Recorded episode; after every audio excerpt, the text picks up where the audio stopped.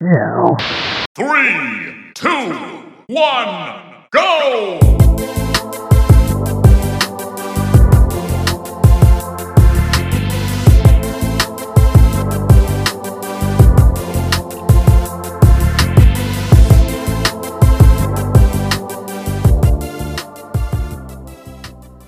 What's up, everybody? This is episode 86 of Cooldown Time. In this episode, we're sharing our thoughts on the winners, losers, and trailers from the Game Awards, plus the Callisto Protocol, Phil Spencer's latest Call of Duty drama, and much, much more. So let's introduce your two man panel for the show. I'm your graphically impressive host, Marco, and joining me is the technical mess of the show, Pablo. Pablo, how the hell are you doing? Yeah, it's. uh I feel like every time I get on here, I'm I'm complaining about something. Um, but It's kind of true. more complaints. I'm I'm in the middle of moving, so Okay. that's fun. Everybody who's moved knows that that's a blasty blast. Good times. Uh, yeah, and then uh, my son is in daycare, and he keeps getting sick for five seconds, and then just transferring it over to me, and then I'm sick for like a week, Mm, uh, because that's how immune systems work. yeah. Uh, but yeah, but everything else is fine. It's actually it's giving me the ability to kind of stay home, uh, pack, you know, take Mhm. my time with it, and play games. I've beat games. Like I've beat, I'm beating games at an all time high be beating clip. no damn games, y'all.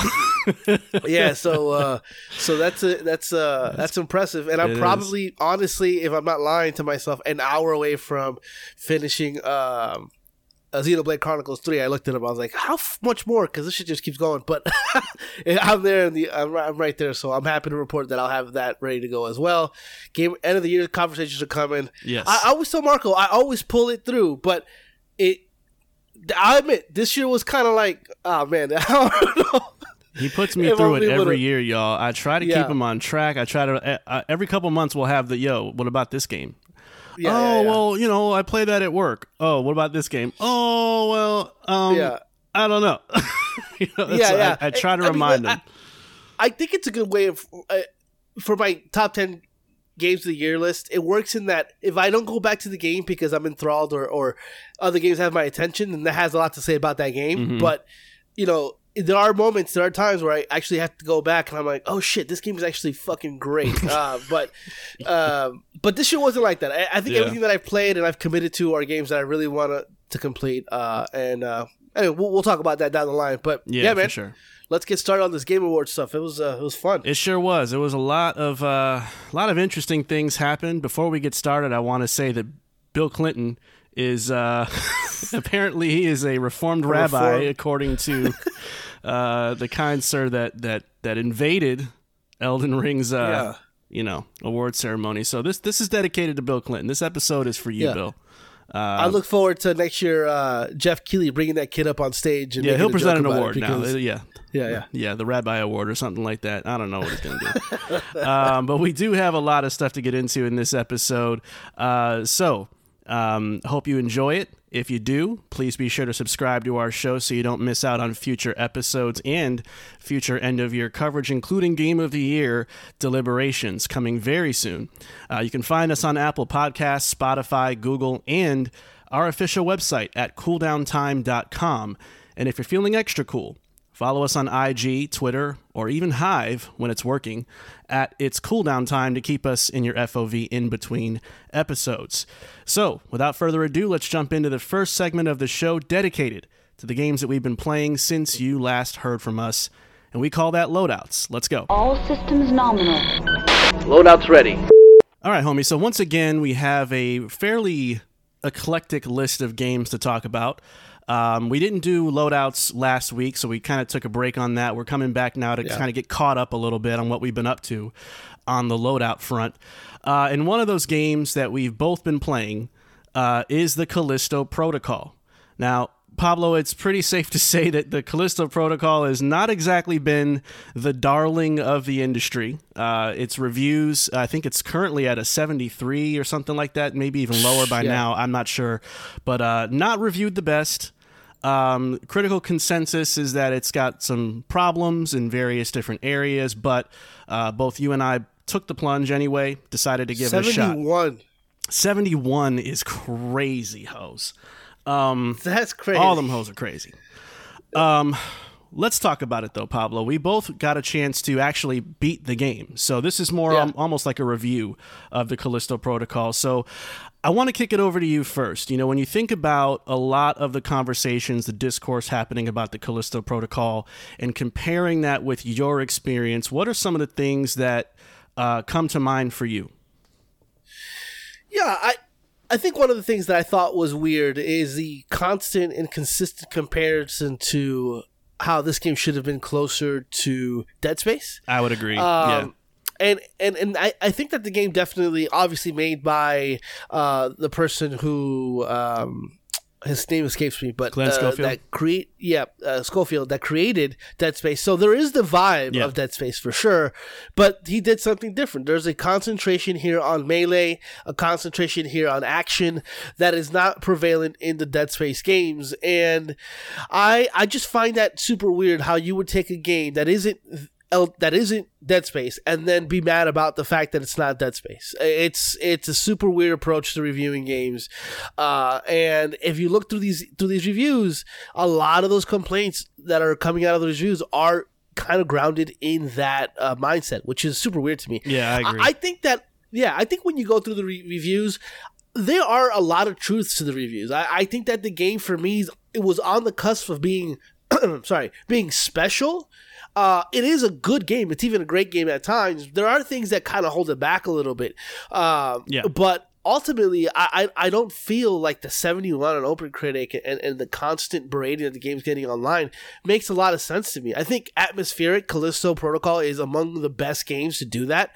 I think you you feel that's operating for me it's operating at 100 like the, the world building everything around it all that stuff is really interesting to me um the story is fine, but it ramps up towards the end It to the point where Right. it, it gets really interesting. They do some really interesting stuff with the ending of the game. Mm-hmm. Uh, uh, I, I, I'm, I'm, I'm really glad that I played the game. I'm glad that I beat it.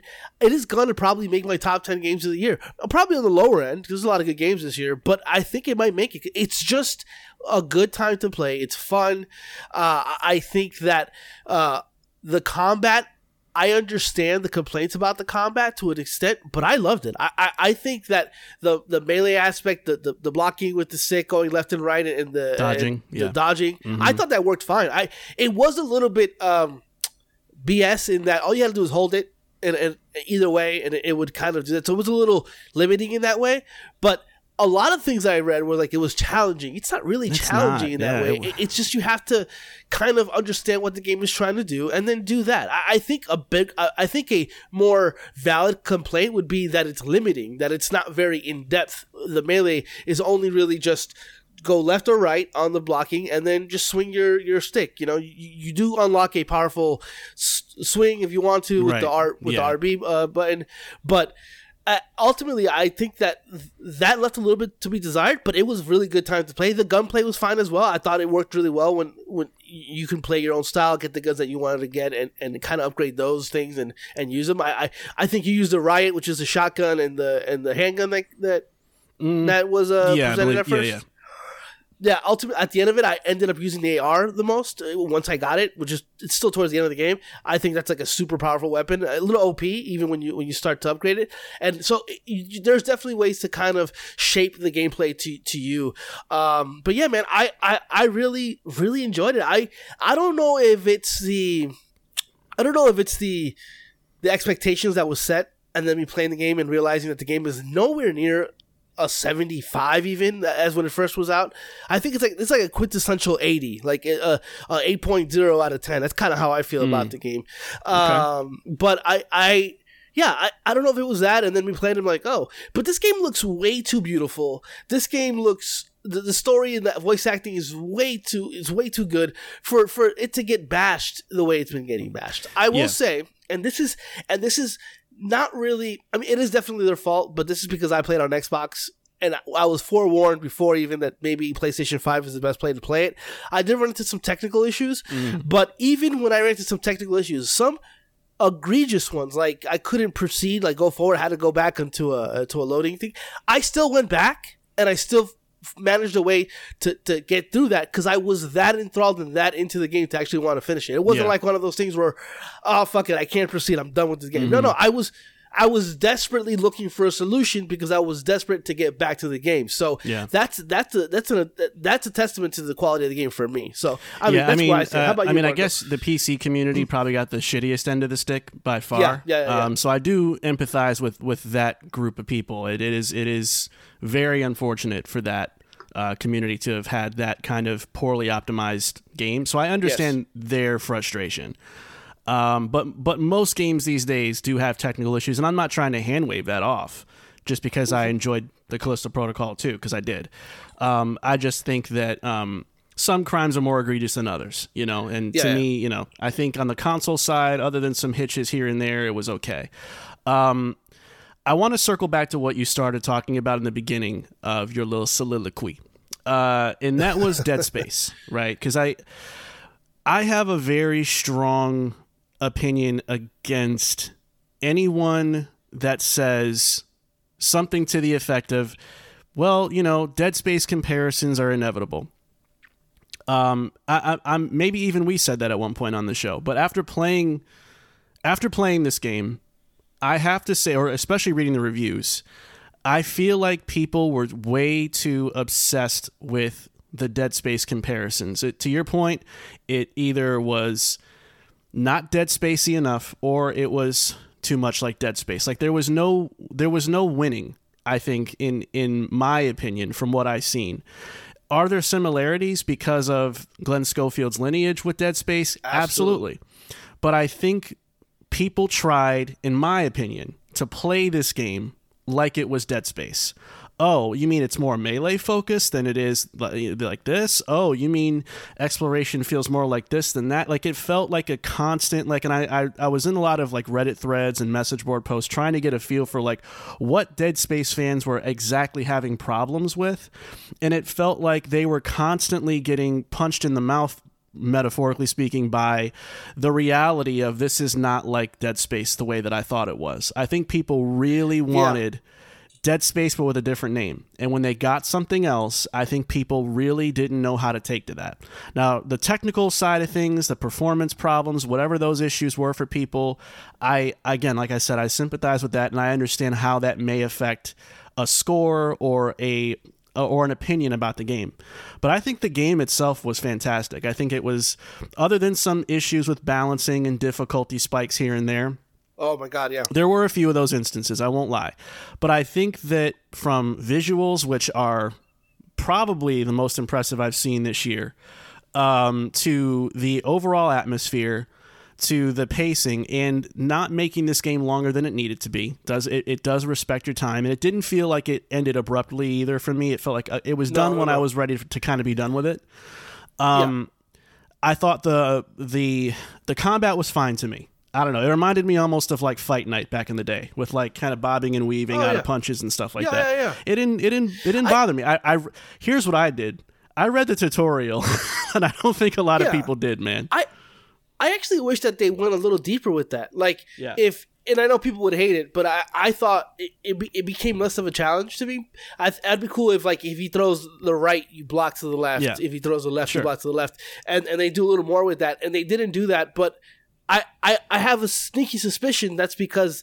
They didn't want to make it so complex because they felt that people were going to be like thrown off by the fact that this is Probably. melee heavy. Yeah, I mean- and also, I think the main thing that I saw about Dead Space fans, because I'm a Dead Space fan, is that the game isn't really a horror game. It has horror It's elements. more action horror, I guess. I don't know. That's that's right. Yeah, it's more action. It's somebody said this, and I and I and I hate him for it because it, it's true, but I don't agree with the quality.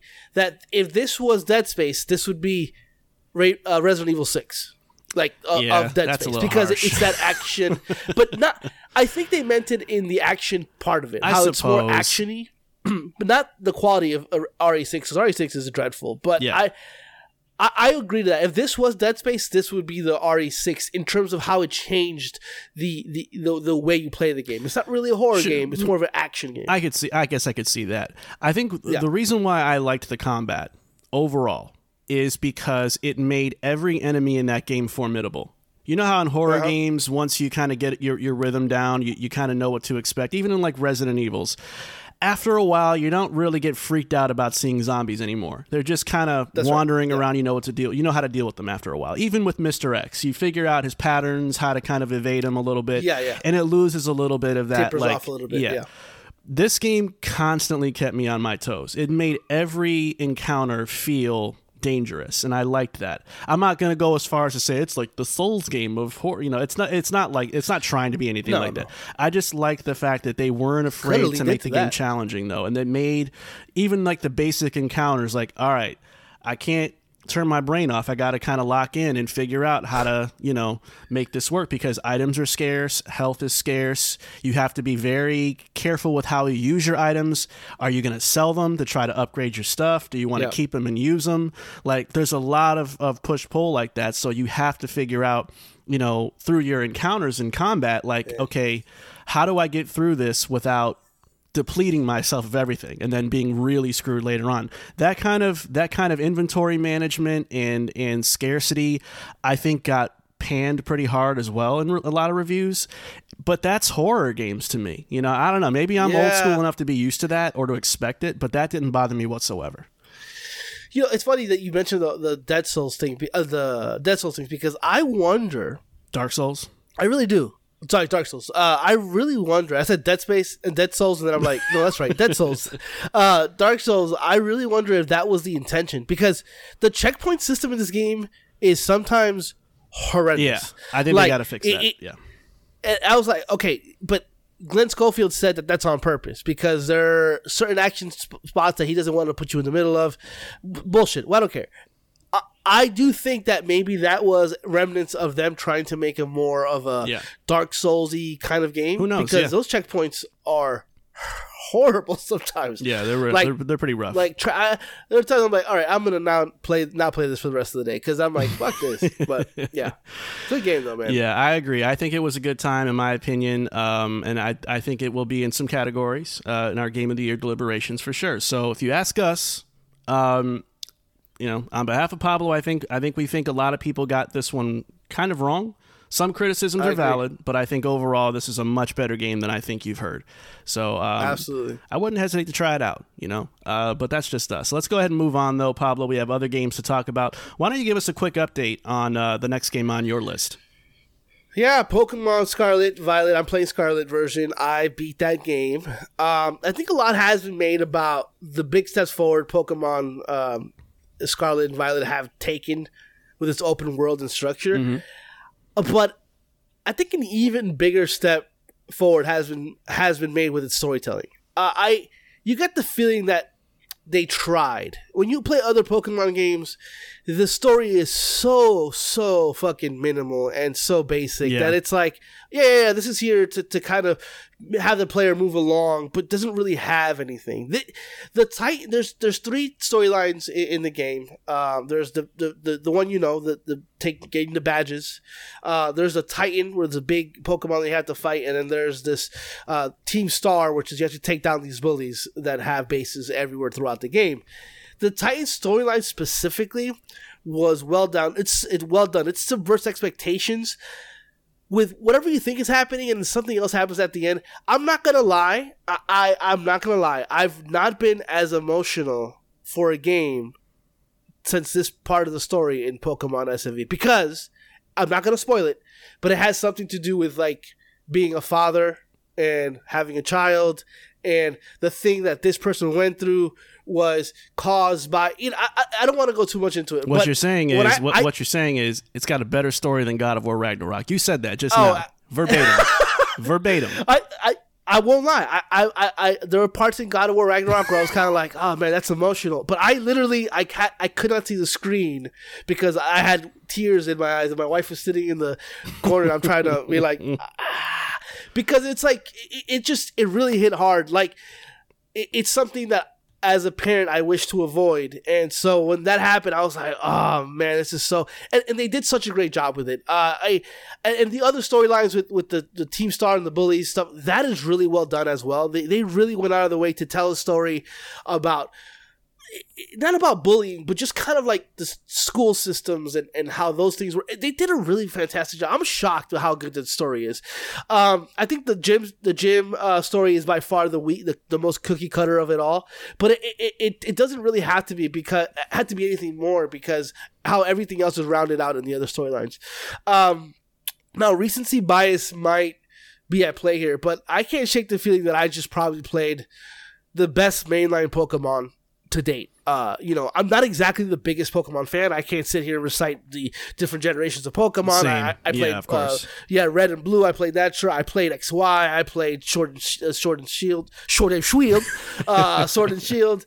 Uh, I played a little, I played a lot of Arceus this year. Uh, but in, t- in terms of mainline, I think this is my favorite Pokemon game to date. I, I don't have much to say about the design of the new Pokemon because I'll be honest with you, I don't know what's new and what's not new. Sorry, guys. Yeah. Uh, but but I can tell you that uh, I built my team. My team was strong as shit. I went out there and I was kicking some ass and I was enjoying the story. to crying like a where I found my crying like a baby. Found myself beating this game within the week. I was damn. I was like, man, I this is one hell of a game. Now look, the technical stuff is still there. The last update that they did did fix a lot of it, but the popping is at times egregious, unacceptable. Right, right. Is is it, because you don't have random encounters. You run into Pokemon, and sometimes you're trying to get to a point. All of a sudden, a fucking Pokemon just boom pops up, Oh. and you're and you're in a, in a in a battle. You're like fuck. Good times. But uh, but everything else, I I I I, I can't shake how. Man, this is this is one hell of a game for this year, man. Okay. I I'm really really into it, but I loved it. I loved every second of it, minus the technical issues, which is unfortunate. This could have been a banger. This could have this could have ran uh, for like a top three spot in my top ten games of the year if, if it weren't for those technical issues. So are you for going? sure. Um, But so you do think it's a better game than Arceus then?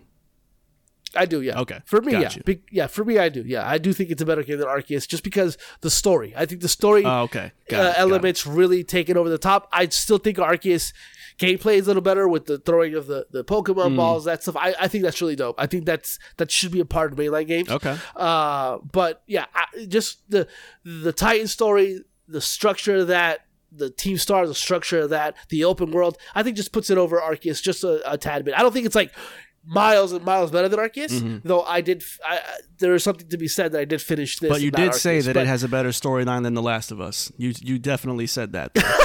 One and two, no, no, both parts. no. The Last of Us one and two is is, Yeah. is next level. But All right. uh, but yeah, man, I love it. I love this game, man. I, if you're a Pokemon fan or a kind of a Pokemon fan like Marco and I are, I would highly recommend it.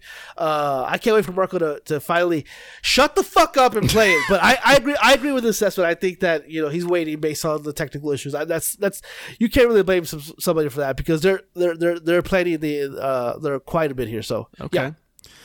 All right. Let me go ahead and tag in real quick with mine, and then we'll uh, wrap with the demo that we both played at the very end. So, um, last, uh, well, not last episode, but the episode before, I had mentioned that I started um, a point and click game called Norco. This game Oh, that's um, right. I is forgot about that. is highly re- reviewed very well right now. Um, it is uh, a game that I think a, a lot of people are saying is is you know in that top ten potential games of the year sort of bracket. Um, but it's obviously point and click, so it's not you know a mainstream marquee kind of game that you hear about very much. It's very niche. Um, so I fired it up a few weeks ago, and um, I couldn't put this thing down, man. I I ended up rolling credits Wow. on it um, which is not typical for me because I'm not usually I'm not a point and click guy. Uh, but I thought this game was awesome. Um, it's it's very weird. It's very sci-fi. It's very folkish as well. Um, I said last time around, they describe it as like a, a southern sci-fi game, uh, kind of a, of a vibe, and and it, it it has a little bit of like almost Twin Peaks weirdness to it as well, where you kind of have to embrace the weird that's going on. Uh, and I think if you can really figure that out in your mind as you're playing it, this game is very, very good. I, I, I think it's a better game than Disco Elysium, personally. Whoa, I think it, okay. I think it spanks it to be to be completely honest. Um, it's just captivating. Uh, it's it's got such a unique story, such a unique way of telling the story. Um, it's obscure, but it's also not. It's it's so hard to describe in podcast form, so I'm not gonna try. I'm just gonna say if you're interested in a narrative driven point and click game, uh, keep this one on on the back burner. It's on Shit, Game Pass right now. That's me all day. It's yeah, I think you absolutely have to play it at some point. Okay. maybe even before Game of the Year deliberations, just to see how you feel. Yeah, I, I actually just turned on my Xbox and just hit uh, install. yeah, you you gotta try this one out, bro. This might be this might be a Pablo McGee. Uh, it could be. I don't know. I might be wrong. Um, but I highly recommend it, especially from a storytelling standpoint. It's very very you- interesting. Are you gonna try uh, Citizen Sleeper? I already did. Um, that didn't do it for me though. That was just a little Okay, too. okay. Th- that's Me a little either, too dice rolling kind of action for me, and that that doesn't really c- connect with me at all. So this was more my bag because it was just straight up storytelling. because I I felt the same way about Citizen Sleeper. When I tried it, I was like, "Ah, I get it, but Yeah. not for me. Yeah, no, not for me. Yeah. Not for me. Uh, is Forspoken for us, Pablo? Because the demo dropped uh, as part of uh, one of the announcements from the Game Awards, which we'll get into a full breakdown of, of that later on. But the demo dropped on PlayStation 5. We both got a chance to test it out. And uh, I am highly curious to know what you think about this. We didn't talk about this off air, so this is Yeah. uh this will be interesting to hear from from you first. What do you got on this one? At the very least, I felt confident enough that Forspoken was going to have gameplay and and and and traversal that was going to be enjoyable to play. I'm here to report that that's completely bullshit. I mean. Controlling Frey feels completely off. Her movement animates fluidly, but you don't ever feel like you're in complete control of her. Like you just hit uh, forward and circle, and then she does uh, mystical or magical parkour. I'm like, uh, okay. Basically, just run into shit, and she does the, her animation and she jumps over it. Uh, the fact that there's no weapons in this game, uh, there's it's all magical based, but they throwing enemies at you at a quite a, a, a high clip, where it just feels like you're doing all this magic stuff to kind of. It just doesn't feel good. It, it does not feel good at all, and it's. I, I was wondering, I'm like, okay, the, the demo's out way before the game, couple of months even. They must be super confident. Plus, somebody I- I said it was kind of like an old TGS demo that they kind of like spruced up again and released it. So I was thinking, well, maybe 'cause it's I- old. I don't know, but mm. well, but regardless of that, the only way to make this good is by completely changing the way the game plays and, and, and, and the combat. Because I mean, I, I, I, and I and I tell you, and, I, and I'm on record saying this. I think that for Forspoken, um, is a game that was probably going to surprise us in terms of how it plays. And I, there's no way that if this is the, is this close to the final product, that this is to do it for anybody. It looks brown as shit. It's drab. It doesn't even look that great. no, it doesn't. Uh, well, the, the, the CGI, but the in-game, in-game play stuff doesn't look good.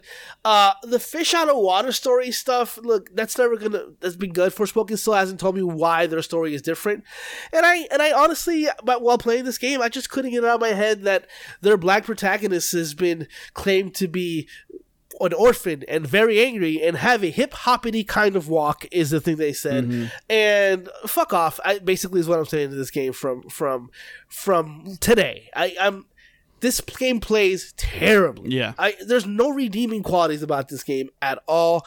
Uh, and I just wonder really what the fuck they were thinking because it if this had like the Horizon Zero uh the Zero Dawn Forbidden West combat system where it, it's not very in depth just kind of hit R1 to kind of have a weapon and, and kind of slice through enemies it'll be a little more forgivable the fact that the only thing you have is like this fire sword that you still don't fully control it's kind of like a magical spell it, it, it just feels horrible horrible man, I'm glad you said that. I was afraid, like, man, I hope he doesn't like this because this is abysmal. No. Uh, it's abysmal it's horrible I was astonished. I mean, I had low hopes for this game anyway because of all the lead up and obviously, you know, the things they said about their uh, protagonist.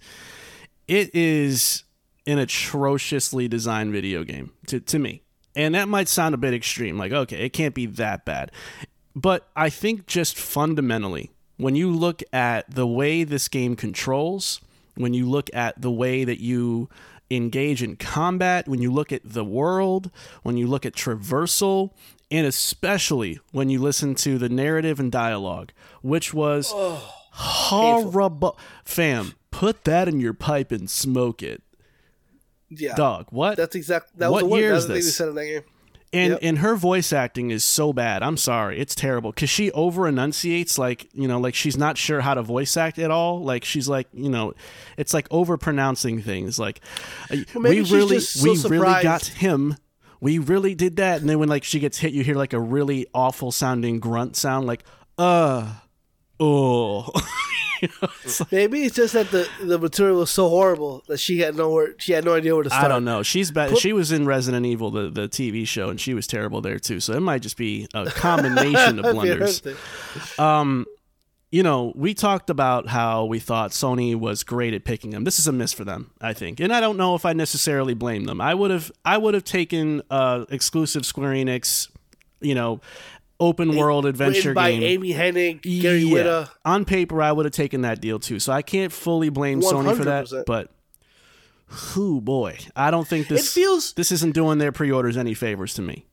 it, it, it's like it feels to me like a game that's been talked about like an action adventure game, but it has the combat system of like a Final Fantasy 15, but worse. Yeah. You know what I mean? Yeah. It, it, it almost feels like an RPG, It, you know what it like feels like, a turn based. it, in some ways, especially with the combat, um, it felt a lot like a poor man's Infamous to me. Um, like yeah, but in Infamous, you had a lot more control. Like you, you hit. you did. That's why I'm saying hit, poor man. you had buttons to, to throw, yeah, to throw punches. You throwing punches. Yeah. You threw magic, and you don't even know. It's. and the AI was brain dead. Was that on easy mode or something? But I, I mean, I think it might have been. I think it might have been just to kind Okay. of get you through it. all but, right, because I um, was like, I, I would. Uh, there was there was one fight where I was fighting these like big bird things. And I guess I got far enough away, and then one of them landed and started pretending to like eat food off the ground, like mid mid fight. Oh, that's. I'm like- that. That that's. Oh, so you hungry, fam? You, you need? Okay, I'll wait. You know, Bro. get your sustenance first. commercials, commercials, demos, whatever, singles to music. They're there to represent the best parts of that product. yeah, And this it, it did quite the opposite. Like even even me who I had no kind of and you yourself as well, had no real uh we didn't think much about Forspoken to begin with, but at the very least we thought maybe combat would be fun. you hope gameplay And- will pull it- through where the other stuff narratively Yeah. fell short. Right. and not not even close. I mean, it's uh, it's uh, it's not it's not even that it's it's uh, just kind of bad. It's as bad as the writing. It sure and is. Again, this is the writing that Marco just quoted from the game. Put that in your pipe and smoke it. What is it, fucking Doctor Evil, like Gold Member? Put that in your schmack and put it in your pipe and smoke it. Like what is what are we doing? It's dis- Horrible, dis- horrible, horrible, horrible, horrible. it's disastrous, is what it is. I'm I'm so shocked that um, and it, you know the, the demo's out for a reason. I think Forspoken just hasn't grabbed people. I think this was an attempt to kind of reignite some interest, and it this might have probably done more harm than good. I I would be know, I- stunned if this turns people around in any way. Maybe it's a, and it could be a tasting. It just maybe it's not really what we like in games, and maybe somebody else who's a little bit more patient I will thought find it. Like, that. oh, I kind of like the fact that it's a little bit more methodical, but I, I doubt it. I thought about that, but I'm like, there's just so many things that I've. It, plus, just the UI and the like, the HUD and the icons all over. It's like we're back to that again, and it, you know, it just seems like, it seems like it's doing what what that game Valkyrie Elysium did, but with a budget. Yeah, That's how it feels yeah. to me. I, and people can't say, "Well, it's a demo." Yeah, it is a demo, but it's supposed again, it's supposed to represent the game, and you're representing at least. Mm-hmm. If you're, if you're gonna tell me, let's say that Forspoken comes out and it com- plays completely different than the demo, then what was the point of the demo? You know, Right. that's not gonna happen. That's not gonna be the case. Yeah. So yeah. Well, we're never speaking about Forspoken again on this show. I'll tell you that much. Yeah, I, I, I'm- made my decision on that. Like, it- even if it gets like an eight point five, there's no way. There's no way. I don't I'm playing this game. care. Um, Yeah. yeah. yeah, Unfortunately, that one's not going to be uh, much of a presence next year when it drops, and we won't be talking about that on the show uh, unless it's just pointing at it and going, "Damn, the reviews really were that bad." You know what I mean? Something like that. Then we'll talk Yeah, about yeah, it yeah. again. But um, that is going to do it for loadouts this week, Pablo. Wait, what do we have? Hold on, real quick. What? do we have that? What do we predict for? For uh, Oh, you want to look at the Forspoken predictions that I'm going to win now because I went lower than you? oh my god, you're gonna win so you're gonna win so hard. It's not even funny. I know. Like- I didn't want to bring it up. I was going to let it go and just move on. I'm gonna do this. I'm gonna do this just for uh, fun. Yeah. Um I put Marco as a winner of that category You might already. as well. we'll see. We got to drop down with like our predictions on one side, mine on the other, and then the winner tab. And, and he already put my name in there as the winner. That's it's, that's nice of you to do. Um, why don't we count that win towards 2022 so I don't look No, like I'm good. getting blown out so bad because it's getting happens. it's getting embarrassing. I'm getting mopped up. Um, really? that happened. Uh, Got the shout out to locked up Akon. with the All right. up. Damn. I'm going to stop embarrassing myself. We're going to move on, Pablo, to the next segment of the show, which is devoted uh, to the news and headlines that have hit the industry since you last heard from us. We call that hit points. Let's go.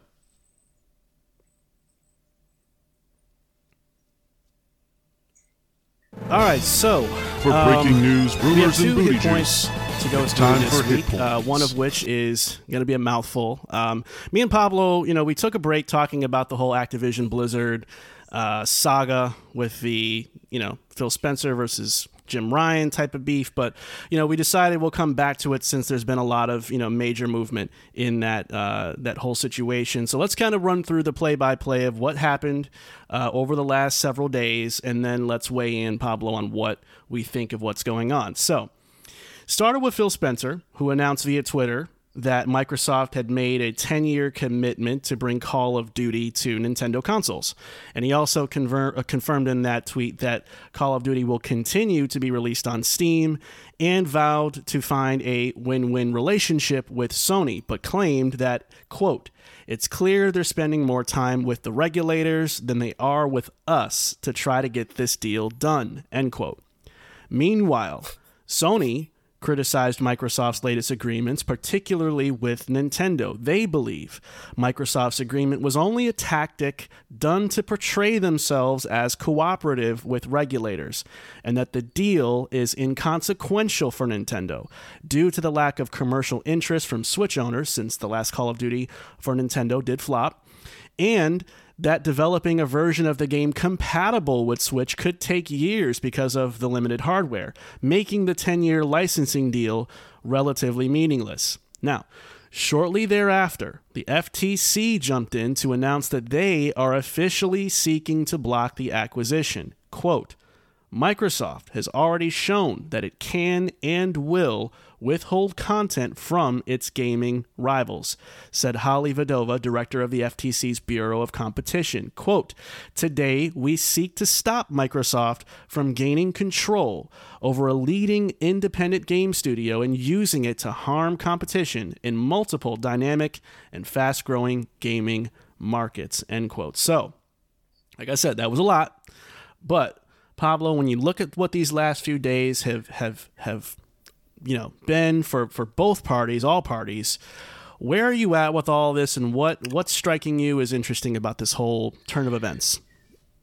I mean, look, Sony saying that the Microsoft roping Nintendo into the deal is as a is a tactic. Absolutely, it is. That basically what Microsoft is doing is calling Sony out on their bullshit about, hey man, because Sony took it upon themselves to talk about the industry as a whole, and so uh, with with Phil Spencer and Xbox, including Nintendo and Steam, and not actually directly including um, Sony, they're pr- pretty much saying like, okay, we're involving everybody, and you know, of course, it's a business tactic. Sony's looking out for themselves, and Xbox is doing the same. That that that to me is irrelevant here. Um, what it is, what is relevant, I think, is the FTC ruling to sue Xbox.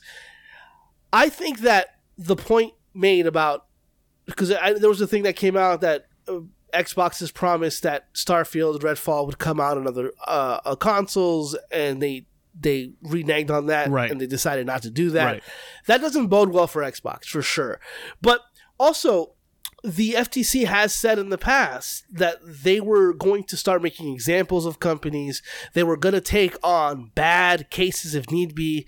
Uh, Bernie Sanders came out on Twitter praising uh, the FTC for, for this because this is an example to be made about a big company. It has nothing to do with video games. It has nothing to do with the Sony argument. This is just a moment in time where the FTC can really step in and really make an example, at the very least, make a splash. So I think that Microsoft and Sony are all caught, caught up in this weird political amalgamation of things where they're make, trying to make a point with a big company and there's two big companies involved here. So it does seem like Sony is getting a biased, but it's not really that Sony's getting a bias in my opinion. I think it's more the FTC is just taking Sony's side because it behooves them because at that point they're able to make the big uh, point or big example of a big company like Microsoft.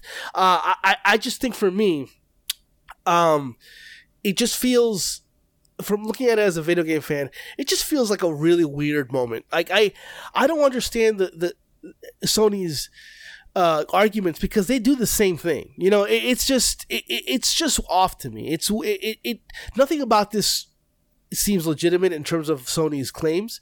Uh, it just feels like a weird time uh, moment in time with the FTC and, and, and what they're trying to do politically. So you know that's that's kind of where I, I, I end up with all this. I think this is less about the video games, less about Call of Duty, less about anything. It's just uh, the political machine right now working its way through through the FTC. Got you. um, yeah, I think there's a lot to unpack from this, a lot of different takeaways. And I think to me, the theme here is that I think both Microsoft and Sony are kind of weaponizing truths against each other. Um, I I am I'm, I don't know if I'm in the minority of saying this, but I'm of the camp where I think both Microsoft and Sony have had back and forths with relatively good points. I think the Call of Duty being the end all be all stuff got a little weird for me, but I think talking about, you know, especially when the FTC talked about like, you know, um, Starfield and Redfall were were formerly going to be multi-platform games until Xbox scooped up Bethesda, and now, you know, that looks like an inconsistency in their argument about how they want to make games available for everybody. Like, I think it it has been for the most part a battle of truths, and I feel like it's making both. It's not only you know making discourse about this, especially with the gaming community, really rough because everybody thinks they're right because there are nuggets of truth on both sides. But I think it's just clouding the business practices for both companies too. I, I really think that this acquisition has done far more harm than good across the board.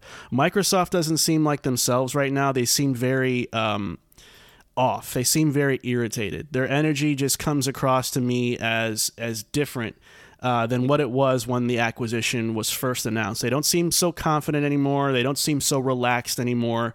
They seem like they got their dukes up a little bit, and maybe they should. Uh, because of Sony, Well- the way Sony's come at them. But I think Sony also looks ridiculous as well.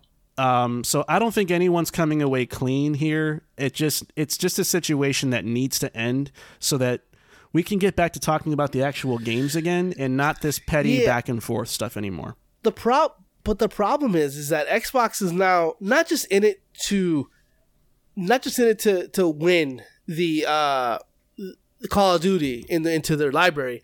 They are on the hook for billions of dollars. If if this doesn't go through, they owe like 3 or 4 billion dollars and it Right. grows every time that they don't make a deal. Right. So this this has become less about Xbox and more about Microsoft as a whole. But I, I, I would disagree slightly in that I don't think Xbox's mantra about games for everyone should be held against them because ultimately they are a small group that belongs to a big conglomerate that really at the end of the day will make the final decision as to we spent this money this has to be ours uh, so I, I think this is where that weird shit about phil spencer being front facing and being very about kumbaya about everything and then when it comes down to to brass tacks he's he's cutting throats down there because he has to, you know. So it, it's a really weird uh, uh, thing. And I think I think when you look optically from from the outside looking in, it does look like Xbox is out of character, and Sony does seem very desperate. So I I, I want to know why Sony is doing what Sony is doing more more than why why, why Xbox is being the way Xbox is being because I understand that to, for a certain extent, but it's a weird weird thing, and I think that Sony really is taking advantage of of the FTC and what they're willing to do in order to make an example of it because. I mean, there's no other way to really explain as to what the hell's going on. There's a guy called I forgot his name, Hugh Hugh Law, Hoeg Law. Hugh Hoeg Law, and I've listened to some of his stuff, and he's breaking it down, and he's and he's a and he he knows a lot about He this stuff, in the obviously, acquisitions per- bit. Yeah, yeah. yeah, and he's pretty confused as to what's happening. However, he's said that he's been in many meetings and it knows that the FTC is on a rampage right now Mm-hmm. and that they're doing a lot right now when it comes to that stuff. So uh, that he's shocked, but at the same time, not really surprised. He he he's he's wa- waffling now. He's at 70-30 in terms of the deal going Same, through. same, same as he- me. Yeah. Yeah, but now he's pretty much says it, it could go either way because Microsoft could even be like, "I'm gonna take my losses at two billion and be out." So Yeah. we'll see what happens. Yeah, I mean, you know, what people have to remember is that is how unprecedented this is for the gaming Yeah. industry and how many billions of dollars are in play in this medium of entertainment. It is the biggest medium of entertainment in the world.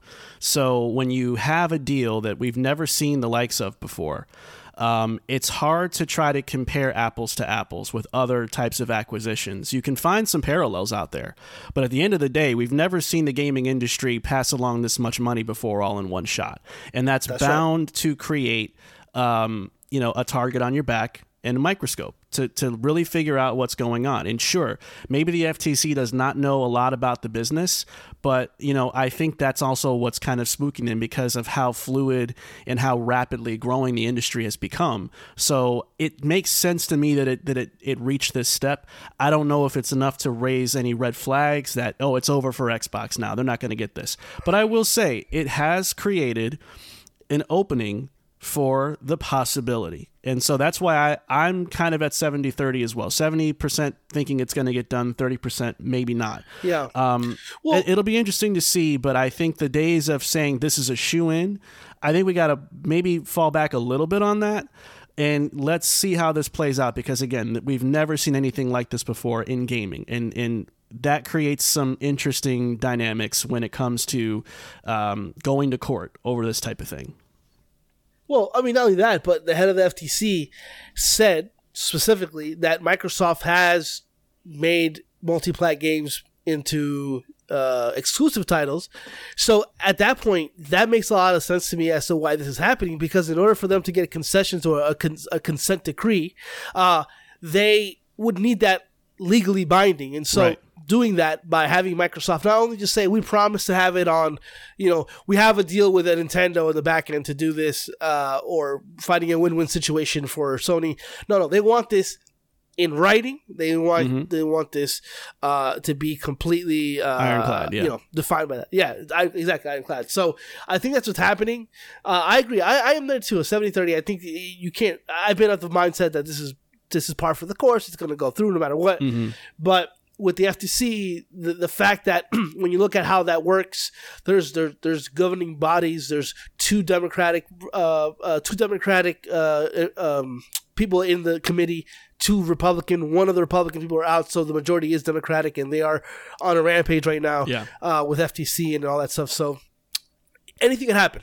You know, when you politics in America for the last five, six years has been anybody's ball game. Anything could happen. Yeah. The things that you didn't, never thought would happen are happening. So, yeah, this this this could happen. They, they could very well be like, no thanks. So, Yeah. Yeah, well, we're gonna, um, you know, we're not gonna keep returning to this week over week, uh, like like we've done before in the past. We're gonna wait until there's major milestones to talk about. We felt like this was a good time to kind of bring it back into the discussion, um, but we will be back to talk about this more when there is a, a, a big development to discuss. Let's move on.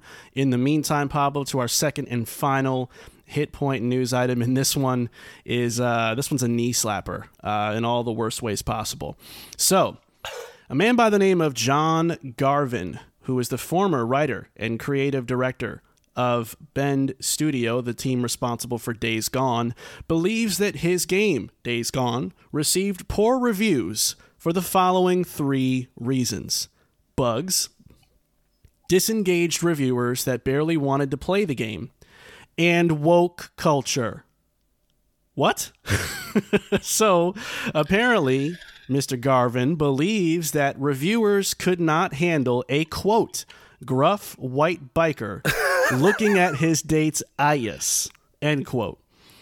Bend Studio went on to issue a response to their former director's tweet to vehemently disagree with his sentiments. Thank God. Uh, so the question I am posing to you, co-host of the show, Pablo, technical mess that you are. The question is, huh? Yeah, look, I want to say something first. Open Critic has Days Gone at 72. I didn't finish the game. I fell off of it. I do think the game is a little bit better than 72 as a whole, as a whole product. Now that uh, that's out of the way, uh, this guy is a psychopath. Uh, this guy is. Did he really think that he wrote a badass biker with Deacon St. John? I mean, that was that like is Deke? one of the most bland, most. I've read someone that said it's funny that he thinks that he read a badass character when this guy all he does is respect authority, does what the authority tells him to do, and is the most bland and docile biker you've ever met in your whole entire life. Uh, It is it is a performance that, it, it- like he's in love with his boy Boozer, which is fine, you know, it's cool. But the man, the way that this guy goes, John Garvin, oh, that's because he was looking at your girl's ass. Like you gotta be kidding me. Look, this game. I, I think is a little better than a 72, not much, and it is that. I think it's a mediocre Sony exclusive. I think it's a, I think that it's it has a lot of it's just not as good as the other stuff. Period. That's, that's all it is. The fact that you think that, and when you look at reviews here, I didn't see any single review saying, unfortunately, Days Gone is terrible because I don't like anybody looking at my girl's ass. Like it's it's just. It's just bizarre. It's a bizarre thing, and, and, and this guy has not the first time that he said some crazy shit about the game. Uh, he was uh, mad with PlayStation about them not Yeah, greenlighting he's been a salty sequel. for a while. Yeah. Yeah, he's been salty for a while. I think he has to understand. He made a pretty mediocre game. Yeah. Uh, and that's why people thought it was mediocre because the game is in fact mediocre. what what the fuckatry is going on with him, man? Yeah. Like why is this why like it's not like people canceled their pre-orders because the game wasn't called Days Woke. Like it, it- it's not like I don't understand what this That is. This is like When that game came out, that wasn't really a thing. I mean, it was, but not really. it, it never really I, I don't know i would have i would have caught that if that was a thing listen this is denial in its ultimate final form this is super saiyan denial right here this is crazy to me that you after all this time has passed you can't just sit down and accept the fact that people did not like your game. Listen, we just talked about a game at the top of the show that did not get the greatest reviews in the world that we actually thought was pretty solid. Now, if Glenn Schofield goes out tomorrow and he says, Y'all didn't like Callisto Protocol because it wasn't woke enough for y'all. You you we didn't give you enough time to look at alien ass. Like that would be wild, right? But at some point you you have to you got to hold an L when there's an L to be held. And and this this guy has evaded that in every way possible since this game came out. Listen, man, people didn't like your game. Some people swear by it though. I have, you know, friends um, that I talk to that think the game actually was quite great, especially after some patches and, you know, the PS5 de- version being at 60 frames it's decent. It's decent. you know, and some people are like, you know what? It was just kind of a mid game for me. It was a B tier PlayStation game, whatever. It it is what it is, man. You know, if you're not prepared to take criticism, then you're in the wrong business. You're making a game that then- everybody's going to spend money on and that critics are going to review. You're going to hear opinions that are not going to jive with what you thought. So what are you doing here if you can't handle that? And then the whole using wokeness uh, or the word woke as a as pejorative, you know, I mean, it- it's opponents of like progressive parties who try to make a mockery of social things, you know? Yeah. Like it's, It's dismissive. And then you're using that as a pejorative. You, you, you're at, at a certain point, you're painting yourself as a, a, a specific kind of person Mm-hmm. that I don't really like. And the fact that you're you're talking about this this game in this way is it's so psychotic because even that kind of conversation that, that that he's having and the way that he's talking about the game, when you play the game, the game actually subverts expectations as to what a biker gang is, a biker guy is. Like it, it does. It's about he's about his like he's really in love with a girl and he's with like there's a lot of stuff there about friendship.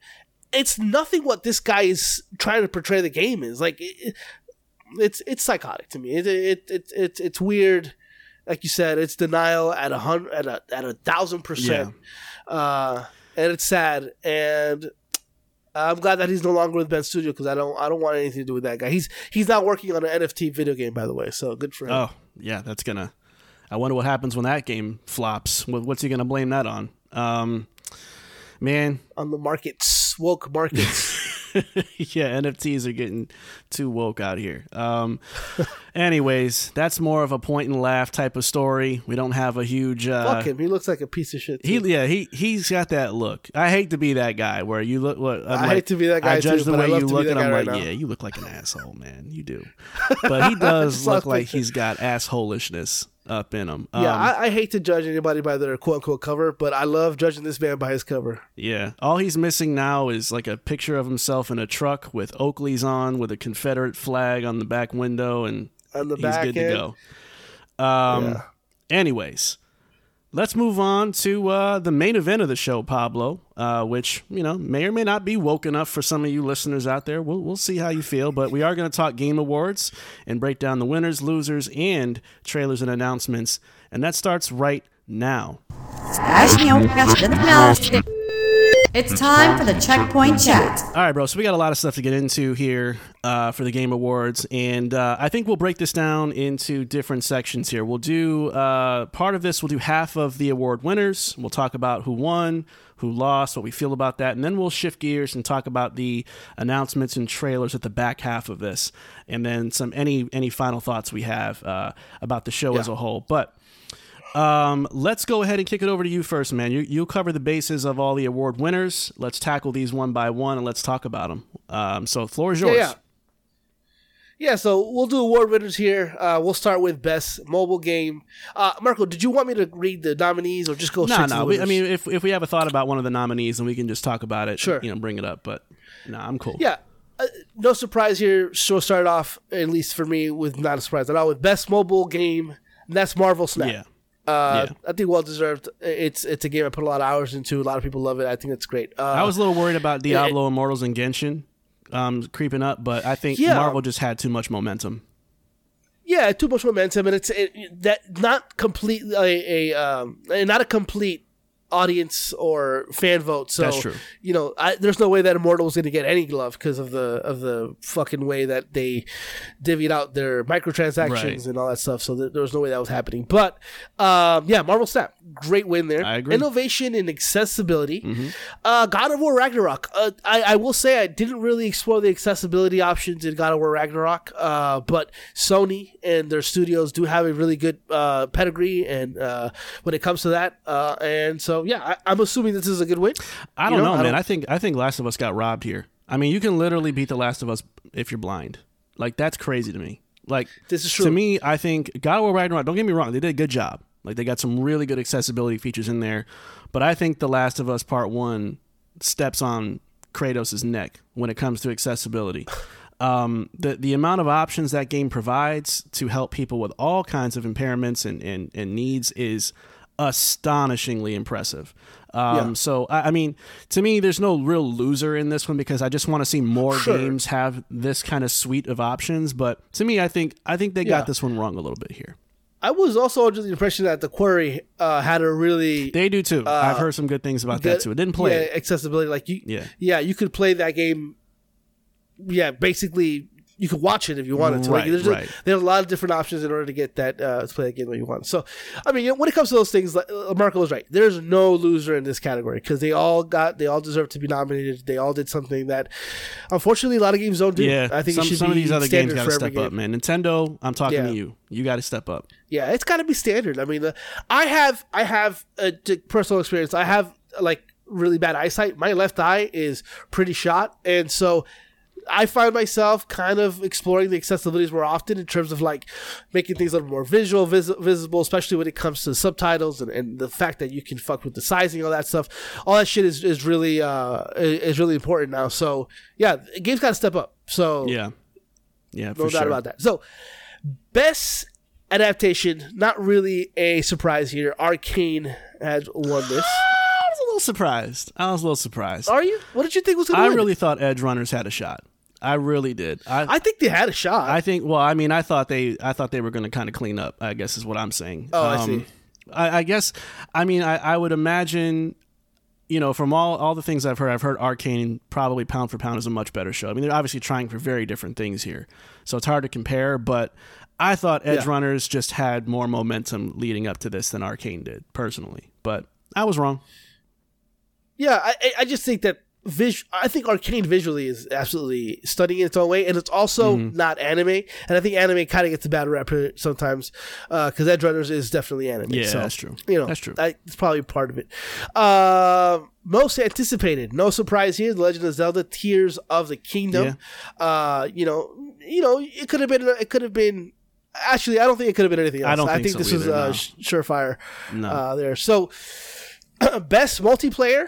Marco's super happy about this. Yeah, I man. think well deserved. Splatoon three. Uh, three did it, man. I, I was. This was one that I kind of fist pumped for a little bit because Splatoon three, eh, coming up against Call of Duty, that's hard Yeah, work, yeah. man. And Call of Duty had a strong year this year too, so it's like, damn, can they pull this off? And yeah, they pulled it off, man. I got to give them credit for that. So shout out to Splatoon. yeah, it's different enough. I I think the fact that Nintendo is always making these wacky uh, iterations of Splatoon and uh, Yeah. they hit hard. I mean, they, like they, they really got a they really got a good good thing going with Splatoon. I mean, look, this is the year they had Call of Duty, like you said. Uh, Overwatch two, Yeah. Like is in here as well. So it was Overwatch's to lose, really, to me, and they figured out a way to lose it this year with the way the game launched. I think that was just a blunder. Well, the way the game, I, yeah, I think it put it it put it in a, position where it, it was it couldn't win because the, a good portion of its launch time has been has been uh, done in, in terms of repurposing a lot of some of the characters and just kind of fixing the fucking game. Super weird, yeah. Uh, best family game: Kirby and the Forgotten Land. I don't know what this category Man, is. boo. Uh, I thought best family game was like the game that you play with your family, Yeah. you know. or, but I, I, I, I mean, listen, a lot of people are swearing by Kirby and the Forgotten Land, a game that I thought was pretty decent, but not anything special.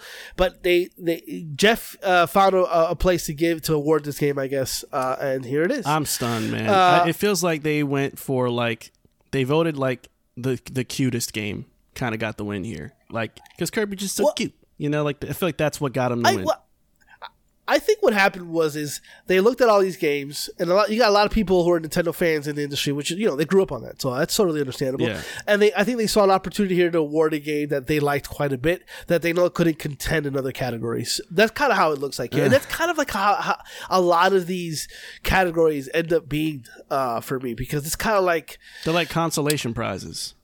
yeah, yeah, pretty much like. Yeah, for If sure. you're not going to They win the really big are. one, we'll give you the little one, kind of a feeling. Yeah. Yeah. yeah, it's a little strange. It's a little strange.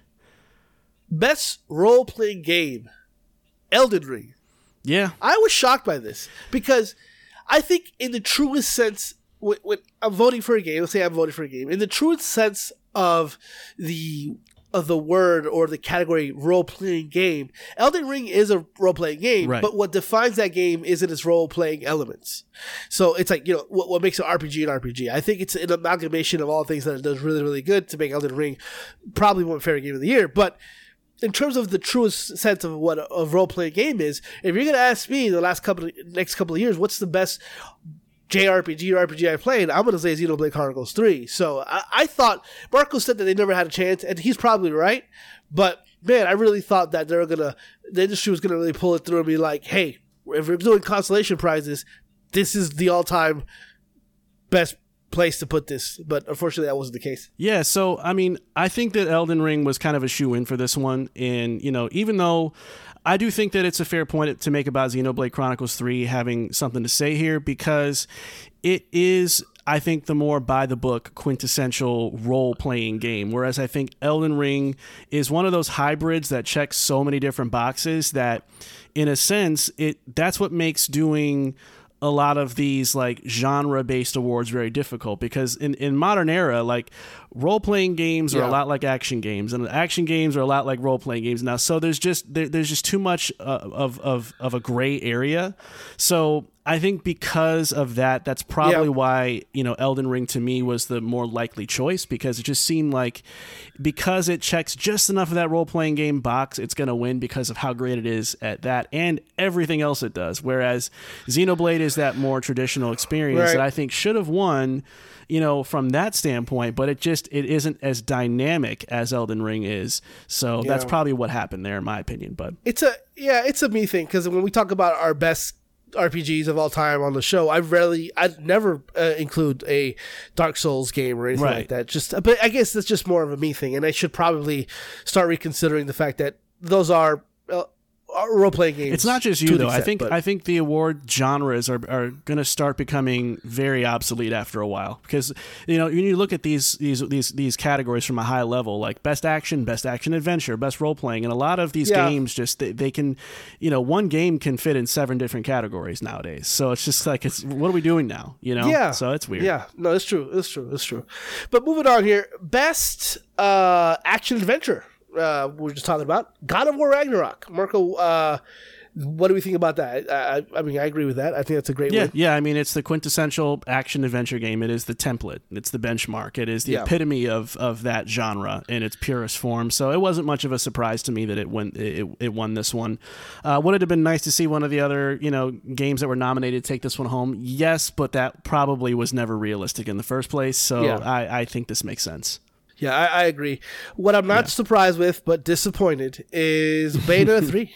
Uh, Bay- Bayonetta 3 uh, winning this category is a farce. Listen, like, that game sucks. Um, and yeah, it's full of action and uh, Vaseline plated action uh, with apparently, from what I've read and been told, with a horrific ending.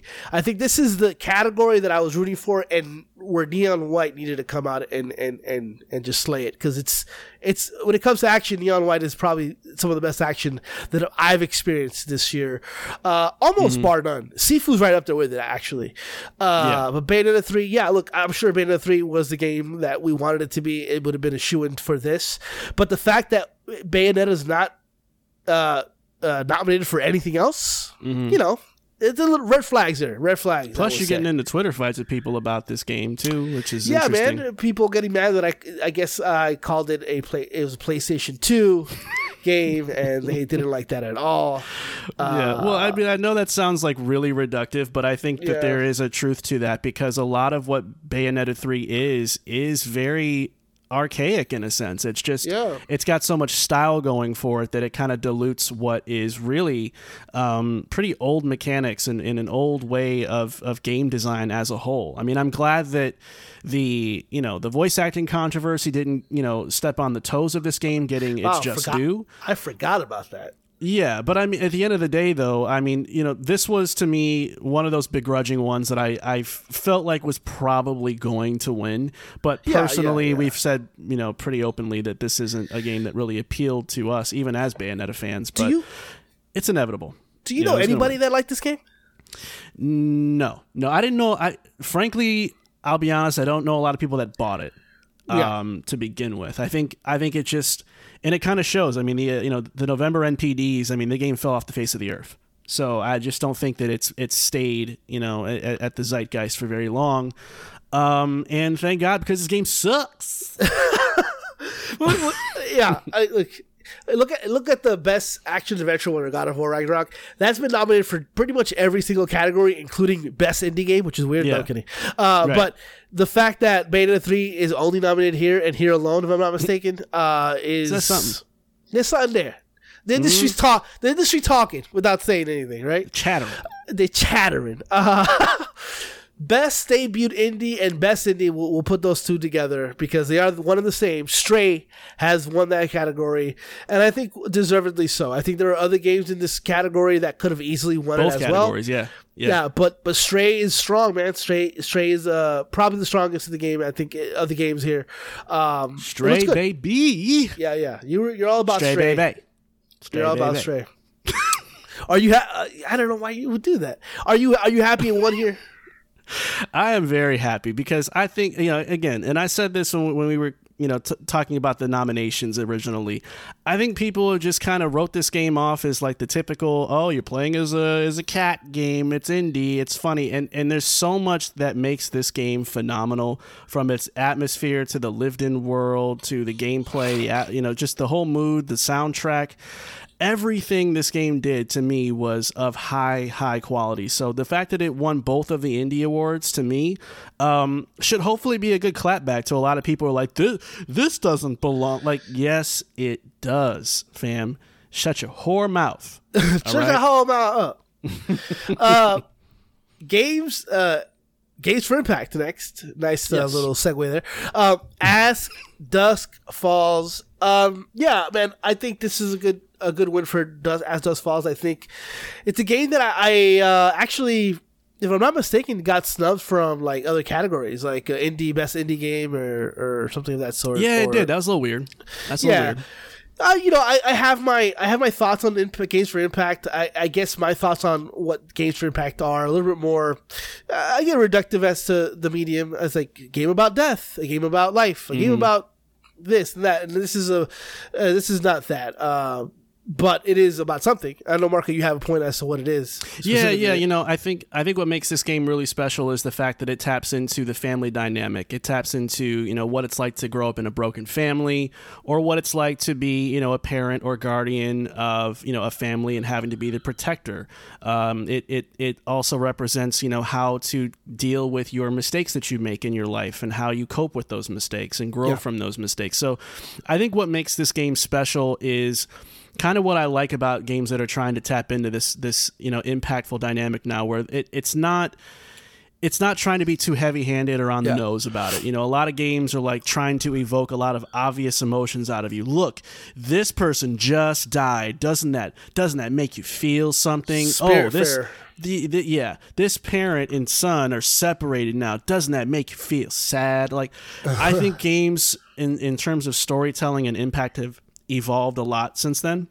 Yeah. And I like the fact that there are games like this that, that are, you know, or games just in general to come Yeah. are, are really trying to find more subtlety in the way that they express impact or relatable uh, circumstantial things about life and about how we all in, in, engage and navigate through life. And so I think this this this category is a little weird because it's it's it's still kind of fresh for the industry to be tapping into so many feels, I guess, uh, that that it's doing. You know, coming from the bloop and bleep era, you know, now Yeah, Mario, yeah, yeah. now Mario got a mushroom kind of area, you know. Um, but I, I like where it's evolving to, and I like the fact that this category exists just as a whole. But yeah, Sure, yeah, no, I, I agree with that. Um, and then we got a surprise. Al Pacino, who I himself, uh, entered the the domain here, uh, presenting the best performance, and he gave that award to a Chris Christopher, just as Christopher Judge, the voice of Kratos from God of War Ragnarok. Uh, but listen, Ragnarok. Ragnarok, man. Wow. Okay. Uh, but man, I uh, well deserved win here. Um, I, I think that you know um, Al Pacino being there also kind of elevates this award a little bit because it should did, be you know yeah. uh, the game. Uh, Games and performance are one in one now. Like they're, they're hand in hand. A lot of the some of the best games in the last couple of years uh, have been carried by performances. So the fact Yeah. that you have an American icon in terms of acting presenting this award definitely puts uh, uh, a lot of you know it puts a lot onto this award. I think it does a, a lot of it. People were shocked. People were literally like, "What the fuck?" And I thought that was pretty cool. I thought it wasn't a disaster either. You know, usually we get celeb- celebrities up there like Vin Diesel and Michelle Rodriguez, which are disaster. Like, the- Oh, they were bad. That was horrible. Like Al Pacino leaning into the fact I can't see. I'm an old guy. I can't see the, the teleprompter. I don't. I don't play video games. I'm um, gonna I'm gonna d- pretend this award's a dumbbell before I read who won it because I don't give a shit anyway. Yeah, Yeah. it's, it, it's been- it was it boy. was good. It was it was good. I, I thought it was really uh, it was funny. It was cute. Uh, uh, and Christopher Judge gave a you know gave a long ass speech. Uh, a lot 39 of cool- minute speech, man. It well, it felt like it. He Yeah. said some good thing in there, good things in there, and uh, you know, kind of called attention to the fact that maybe a couple of years ago he wouldn't have taken the role because it was a video game, and Mm-hmm. how now video games and, and performance is a, a- just another avenue to kind of express your artistic, uh, you know, your artistic wants Yeah. and needs here. Yeah, and that he also mentioned that he quit after uh, Cory Barlog uh, left. That's right. That's and then right, he yeah. came back, you know, believing in, in Eric Williams. I, I didn't know that. I thought that was pretty yeah. interesting. No, no, no. Yeah, we, uh, that's a good point. Yeah, he did say that, and uh, I just, I don't think he trusted anybody else but Cory Barlog, and you know, Eric Yeah. Williams pulled pulled off. Uh, Pulled it off here for, for him, I guess. I, I think it was, yeah, I think it was a good win. I think this was the right win. Um, though there were other people in the category, and I think everybody in this category uh, did a good job. Did, they did a Um, very good job. Yeah, I mean, I thought I thought the chick from Immortality really had a shot here. I really did. Um, but this was Christopher Judge's year, man, and and I think you know it, you could tell this award meant a lot to him. Yeah, the speech was long and it, it you know pissed Geoff Keighley off. Geoff wanted to hit him in the loins, but then realized that Christopher Judge is about nine foot twelve. Uh, Yeah. he'll break you. Um, but you know, look, I thought that Chris Judge played an outstanding role with Kratos. Gave this character.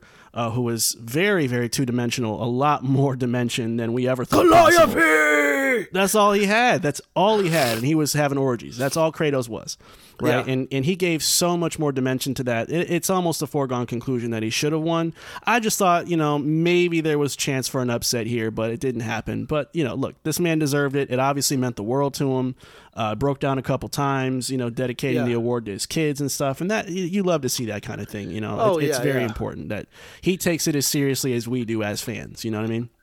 Yeah, I agree. I, I think that uh, looking here at the categories, I think what's her name, um, uh, Charlotte McBurney for Plague played Amicia. Oh, for Amicia, yeah, Yeah. she killed it, but she, She didn't even show it. up. She didn't show up. Yeah, yeah. Uh, Ashly Burch, uh, that's a weird nomination. Uh, yeah, Aloy ain't gonna win that one. I'm But sorry. I would say Logan Hannan got a little shafted here. He plays uh, Hugo. Uh, I No, was a I was a. Hugo I was a Hugo hater. I said, man, Hugo sounds terrible in this game. And then, like maybe twenty five percent of the way in, like Hugo took on a different. Like he was killing it. He was out here going Amicia.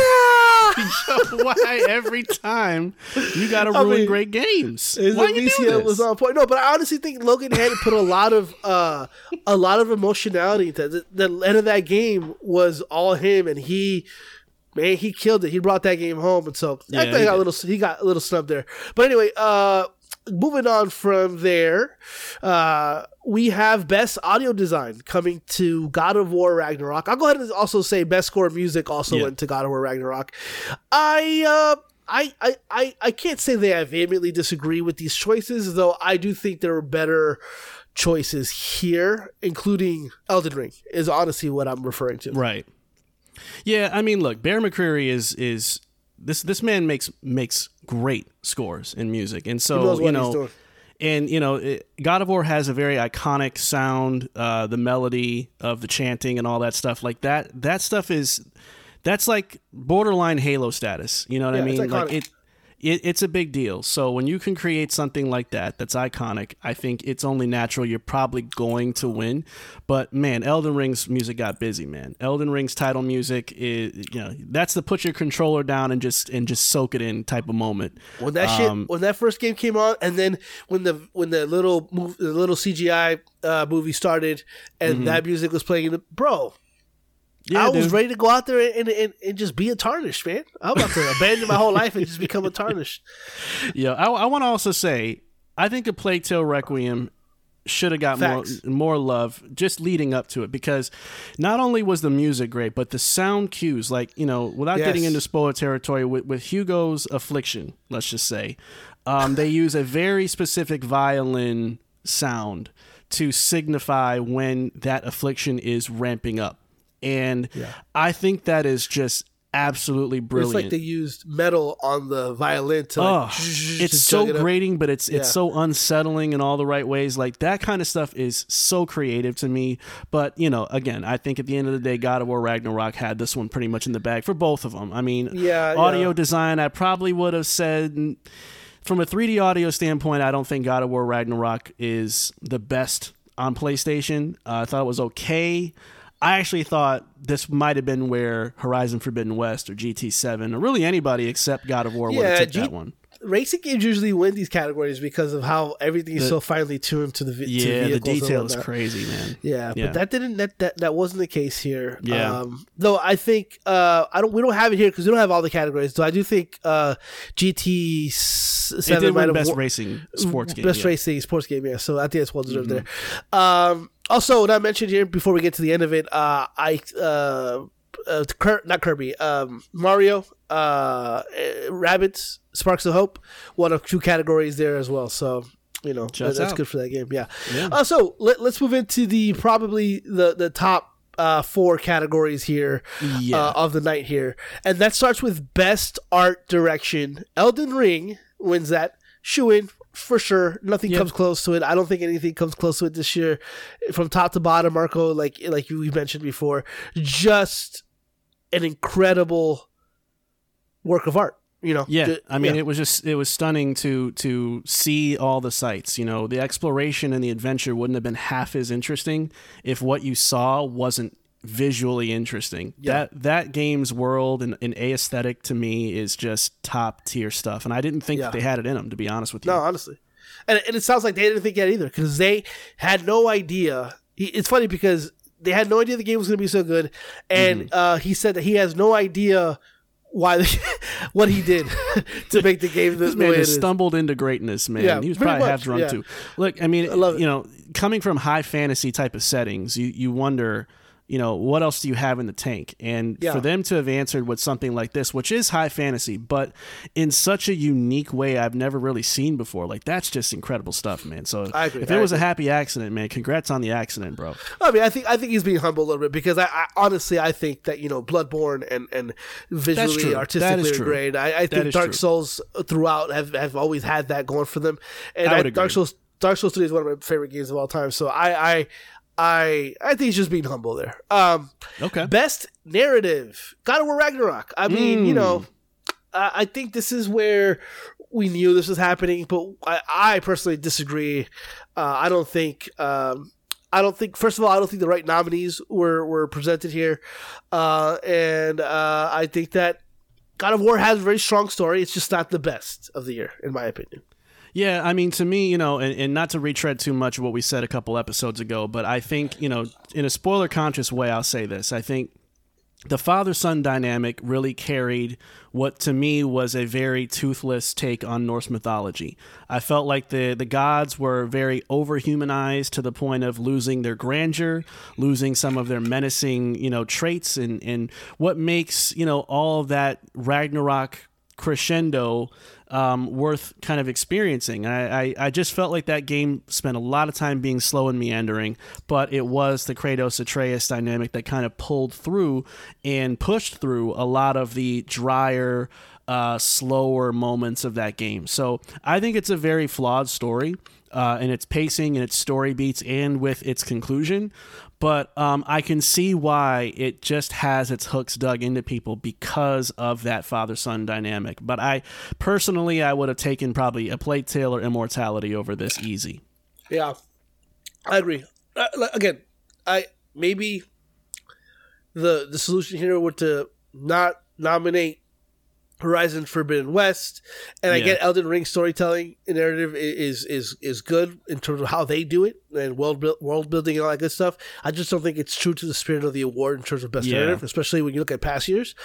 Uh, probably Xenoblade Norco, should have been in there. Xenoblade Xenoblade, and Norco, I think should have been the other two. Honestly, yeah, Norco Uh, should have definitely been in here. Yeah, yeah, so uh, but uh, it is what it is. Even I think even if those games were in here, it would have been more for a shout out because I still think God of War Ragnarok would have won this. All right, yeah, this was theirs. Yeah, yeah. So the, the the biggest awards of the night, uh, best game direction goes to Elden Ring. Um, yeah, well deserved here. I think that this was the right call. Uh, when this happened, I thought that it was over because historically, usually they give a best game direction to one game and give this game is the of the this year. is the runner up trophy, basically. Yeah, Yeah, they do this. They also do this with like Oscars, where the best director wins, and then uh, another whole ass another movie wins. So, uh, but yeah, uh, yeah, that's where we are here. Game direction, good call. Uh, Yeah, I agree. I, I think for Elden Ring to do what it did for the open world, you know, action adventure RPG genre in such a way where it it really it was such a risky move you know going from the icon heavy breadcrumbs waypoints everywhere type of game to something very minimalist and very much willing to leave you alone and make you figure it out for yourself Yeah. you know i think that was a very bold design attempt that paid off in dividends for this game because you know now it's made us reevaluate.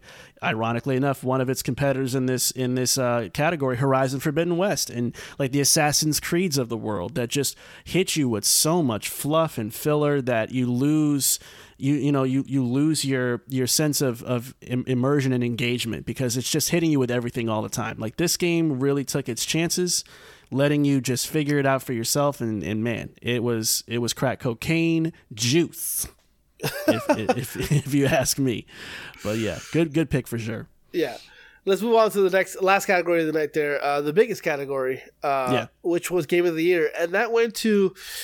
Thankfully, I would say because I think this legitimizes uh, the award show just a little bit. It being you were worried man you were worried about this yeah, one. because it just God of War was winning everything. But it, Elden Ring, Elden Ring won this. Okay. Um, I, I personally, this is a personal thing. I think Elden Ring is probably going to go down as one of the best games of the generation. Uh, and the fact Yeah. that if, if it wouldn't have won Game of the Year, you, you you call into question a little bit as to what's happening here because. This is this would have been rough. Uh, I mean, let's call it what it is. It was the God of War awards for, for most of the night, you Yeah, know. So yeah, it, yeah. it was a little nerve wracking because it was like, all right, is this just going to be, you know, a clean sweep of everything? But you know, I, I think at the end of the day, this was the right call uh, because of what I just said about the uh, the game direction and, and a lot of other factors that this game did that just blew people away. Um, Yeah. It might not have had the greatest story in the world. That's where Sure. I think the biggest gap was, and it's gangsta. Um, it, to me was like people have an emotional connection with God of War. They don't necessarily right. have an emotional connection with this. not right? in that way. No. Yeah. Right.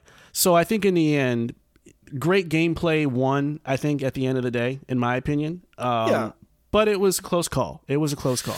Yeah, yeah, and again, I think uh, as an award show, personally, you might not have this as your favorite game of the year, or Right. uh, but you have to as an award show. I think it, it's good that publications didn't fall into the trap of recency bias and also go the route that some do with being contrarians, which is an interesting thing about Elden Ring that usually you see a lot of people going against games that are getting high praise. Not a lot of people have taken that contrarian stance because it, you would sound like a fool. Uh, yeah, honestly, you have to embrace greatness for what it is. You, you can't Yeah. you can't just be out here, you know, just because you're tired of hearing about Elden Yeah. Ring does not mean it doesn't deserve That's to win and- awards. and the industry is jaded. I'm just glad it's not so jaded to the point where you took an, a game like Elden Ring and then not tried to be like, well, it's actually not that good because it is that good. Uh, but yeah, Yeah, man, that's that's that's that's just what I got here for the award winners. I think uh, ultimately the show was really good on the awards front. I, I think that I. I really wish that they did a little more with getting people up there to kind of They grab got- their awards. yeah, dude. Um, uh, uh, but I think that instead of I think Pierce passed to be like, oh, by the way, just in case you guys didn't know, this game won Game of the Year. At least that they actually read out the nominees and Yeah. then gave them a little bit of their time to shine in that way. Uh, and they had a pre-show. They could, if you do a pre-show and you just do awards after awards with the people there, like that'd be that'd be great. Uh, but the fact that they're still kind of struggling that. But again, people come for the good stuff. And that's the announcement trailers, Marco. What do we got? Yeah, let's jump into that next. And uh, there was quite a bit of stuff to talk about, man. There was some uh, pretty interesting games that we saw for the first time, uh, and some updates about some games that we know about and we're excited about already. But let's jump right into uh, what we saw first, which was Hades 2.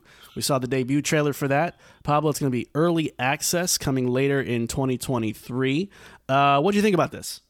Yeah, I mean, people like Hades. I think Hades was fine. Uh, I played a lot of it. I I enjoyed a lot of it. Uh, but you know, I I, I do think that. And yeah, talk about contrarians and being against going against the grain. I do think the game was a little bit overrated uh, in some aspects, uh, but then that has to go with kind of my taste. Not a roguelike person to begin with, uh, but yeah, I mean, cool. Hades two. I- I'm I'm not surprised this is happening. I'm actually happy it's happening because it's it's it's it's a good game. It's a good game, and it looks really cool. Uh, but yeah, Yeah, yeah, I would agree. I mean, I think I think look, this is a, a first for Supergiant to make a sequel to anything.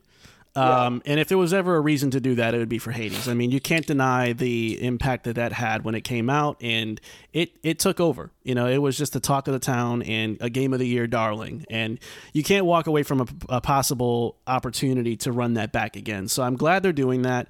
I agree with you that it, it isn't quite for me. Um, I did have it in my 2020 top 10 list, but it was towards the bottom um, because, again, like you, roguelites just aren't my thing.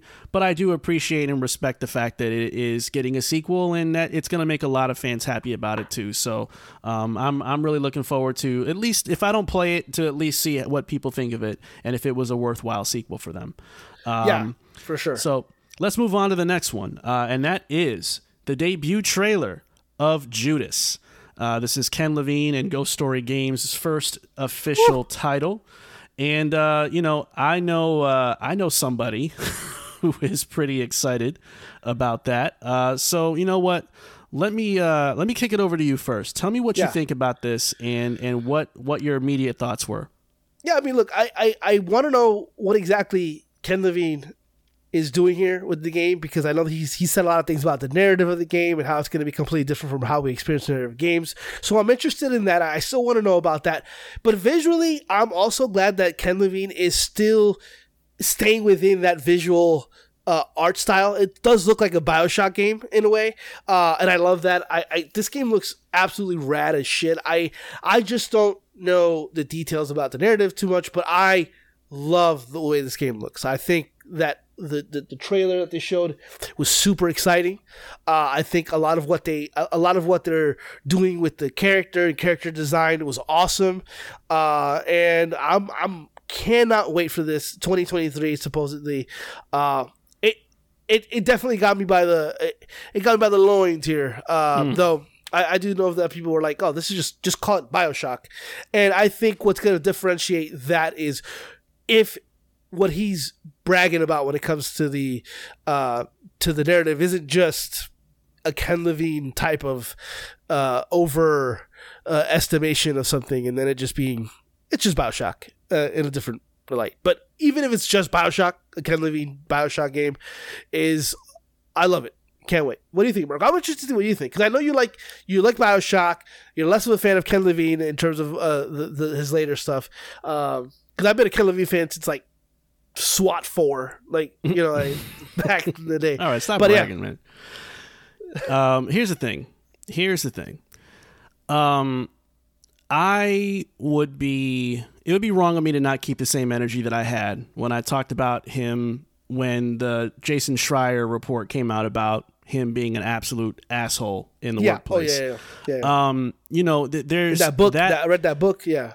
That that that's a big that's a big dark cloud for me. I'm not saying it is for everybody else, but for me it is because I look at that game and I go, "Wow, that looks really cool." I wonder how many people are complete mental wrecks because of what Ken Levine has put them through. Um, so you know, listen, I think even if I'm casting that aside, right, and I look at the game itself, okay, you created a new IP to make a game that looks and plays like the IP you just left behind. What Yeah. are we doing here? You know, like I don't mind that he has a the Ken Levine art style. I'm cool Yeah. with that. What I'm not necessarily understanding or connecting the dots about is you're not naming this a shot game, right? People are saying, "Well, it's BioShock in space." Guess what, guys? He already did that. It's called System, System Shock, Shock. right?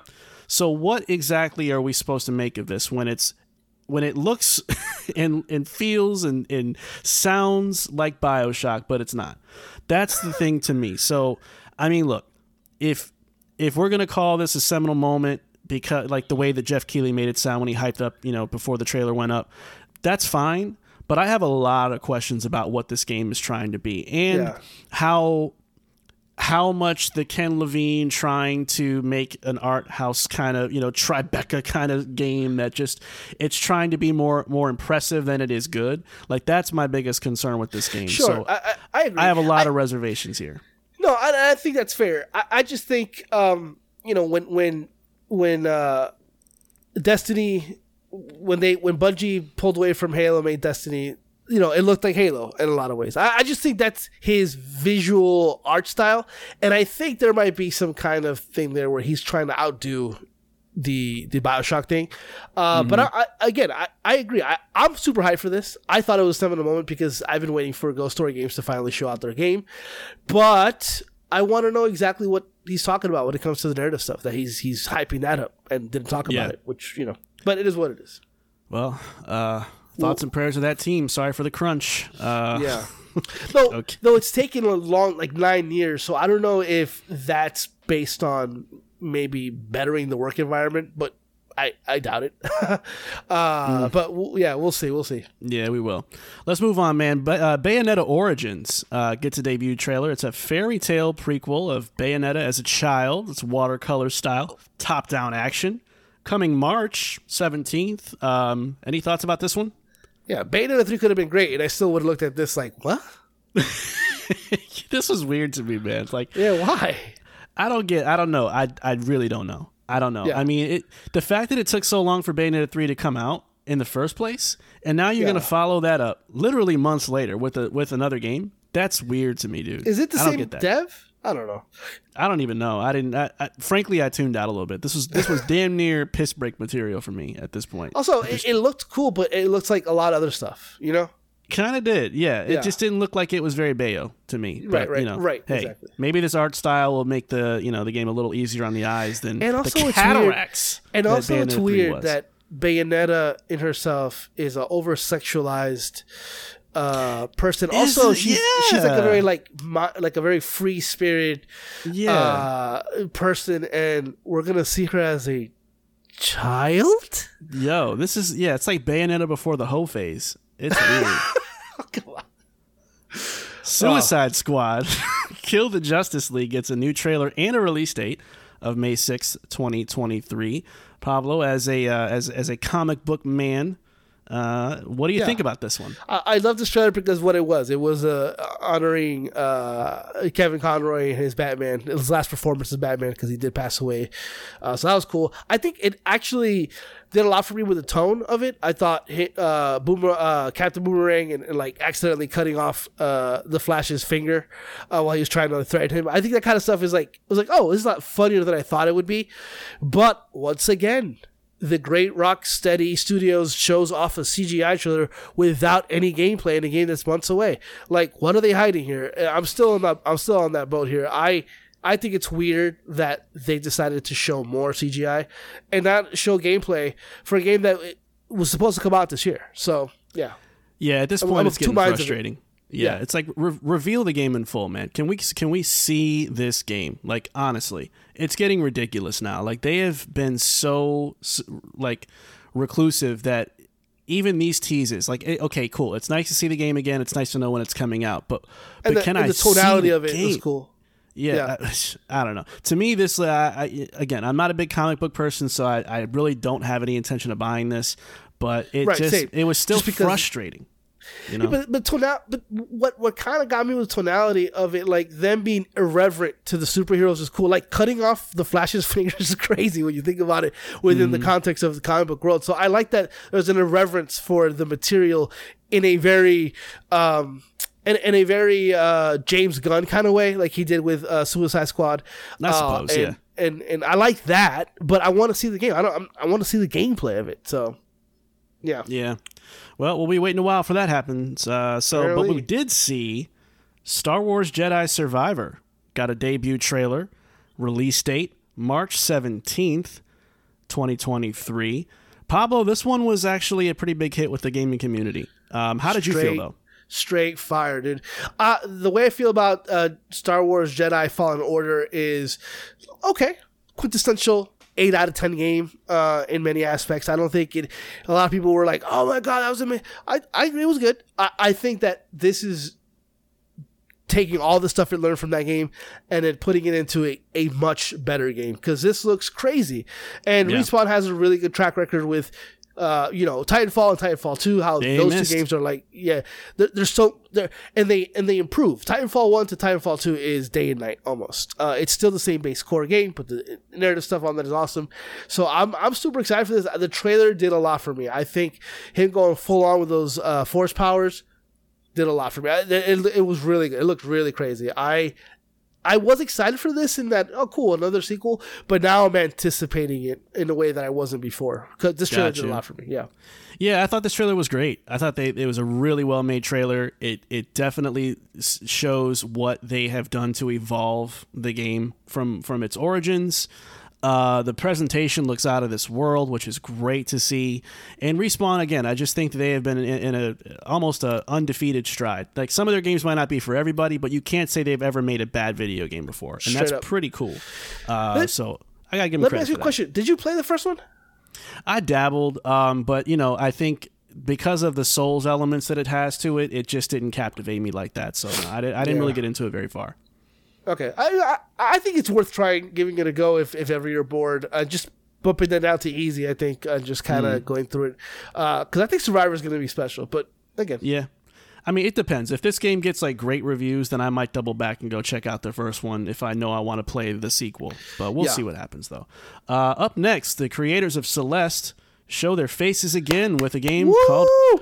Earthblade debut trailer, but 2024 is Yeah. uh, is the Ugh. release window, so we're still a ways off, Pablo. But nevertheless, as a Celeste fan, how you feeling? Yeah. Yeah, they they've announced the name of the game like I think earlier this year, but with no nothing. They didn't show anything. So when I saw Earthblade was being shown, I'm like, oh, here we go. I think it looks awesome. Um, I I I am a fan of Celeste because its gameplay is great, but it's because how, the way that they've incorporated their storytelling into their gameplay, uh, and I'm really excited to see what they do with Earthblade. Being that I am not the biggest Metroidvania fan, and this is what this looks like, I'm not concerned. I'm just kind of like, I really hope the story is really good to keep me enthralled because it's gonna be, it's gonna be a, a little bit of a, it's gonna be work for me. And, but I, I I'm super excited they, they're back. They got something else cooking. 2024 is a long ways away, but it looks good so far for what they showed. It looked ready, so I they. I, I don't know. It looks awesome. I, I I'm really excited for more of this because Celeste was phenomenal. I'm gonna be honest with you, man. I thought this was kind of underwhelming. Really, Um, yeah, I think if if you didn't tell me this was from the makers of Celeste and I saw this trailer, I would this would glaze over in my brain. Like if this was on like a Nintendo it looks like other stuff. Yeah, I wouldn't have batted an eye at this at all. I would have been like, "Yep, there's another 2D pixel art side-scrolling uh, Metroidvania looking game." I don't I don't disagree. Yeah, So I think I think what I'm most curious about is is there some type of unique hook to this game that we don't know about? I know they had like mirrors in that game, so there was something up with that probably. yeah, yeah, yeah. There's something that's um, got to be. To me, it just looks a little bit boilerplate for now. For now, it's still Yeah. early. I'm gonna give them benefit of the doubt because they did drop Celeste, and Celeste is is a beast out here. But like this looked a little bit. Little bit average to me, but we'll see. We'll see. I'm Yeah, not I mean, gonna. look, I'm not I- gonna put a. I'll put a pin in that for now, and I'll, I'll wait it out. But you know. Yeah, I mean, look, if you look at Celeste's art style, I, I think it's beautiful and it's unique, but there's it's comparable to other kind of indie side-scrolling games as well. So I hmm. think that the the the success of Celeste could be the success of Earthblade in, in its gameplay and how it feels and how and how they tell their story. But again, like I don't disagree with that assessment at all. But I am excited because of the pedigree of the studio and what they did with Celeste. So yeah, All right. Well, up next, Geoff Keighley does his big build-up of oh, this person's a visionary. This per-. all of a sudden you hear He the click clacking of stiletto heels on stage, and it's ho ass Kojima, Hojima, if you shall. He debuts the trailer of Death Stranding Yeah. Two. Um, Pablo, I have thoughts, but I want to kick it to you first. Go ahead and get it out of the way. Tell me this game's going to be amazing, and so I can start talking. I love Death Stranding. There we uh, go. For all its warts, There we I go. love it. I know it's not perfect. I love it. Death Stranding 2 trailer was, you know, poppycock fucking weird ass bullshit and I love every I love every moment of it. I don't know what the hell's going on. I don't know what the fuck they're talking about. I don't know what uh Fragile is telling Porter about What happened to her going skin? on an adventure. Yeah, going on the going on a going you need to come on this adventure with me. I don't know anything. I think all that looks crazy. Uh and that man's hair is blonde or white. I don't know. That looks stupid. Can't wait. I love it, man. I am a fan no of. I am a fan. I, I'm just a fan of Kojima's. Like, like he has nobody telling him no, and you can tell. Um, Yeah. I hope my, my my hope for this game, in all honesty, is that the gameplay is improved in a way where it feels a lot more like Metal Gear Solid, uh, especially in uh, uh, Five in Phantom Pain. Uh, Kojima's been Kojima's known for his story, but he, he showed a lot of of he, he, could do a lot with gameplay if really put, puts his mind to it. Um, I'm hoping that level of of um, of improvement. I don't think I want to. I know. I know. I don't. I don't want a Death Stranding two again, where I'm doing exactly the same thing with packages. I'm sure there's going to be that, but there's got to be more. And I think that the director's cut has showed some stuff that he's playing with in terms of the big open area, the the inside areas that he's shown. Um, so there's hope for that. Uh, but I am, I am, I, I, I would be, I would be lying if I said that I wasn't excited to see more for, uh, for Death Stranding too. Man, this shit was irritating. Um, I thought that Death Stranding 2's trailer was it was going right back to the same playbook with Death Stranding 1 that made that game seem like the most obscure game in the world that no one could make heads or tails about until it came out. And even then it was still abstract, right? Yeah. I, it feels like he's going right back to the same playbook all over again. There was all this buildup where you had the, the silhouettes of faces and who and what and where and when, all this buildup. When everybody and their mother knew, my mother knew. She was like, honey, is he making Death Stranding 2? Yes, mom. Yeah. is he a hoe? He's still a hoe, mom. He's still a hoe.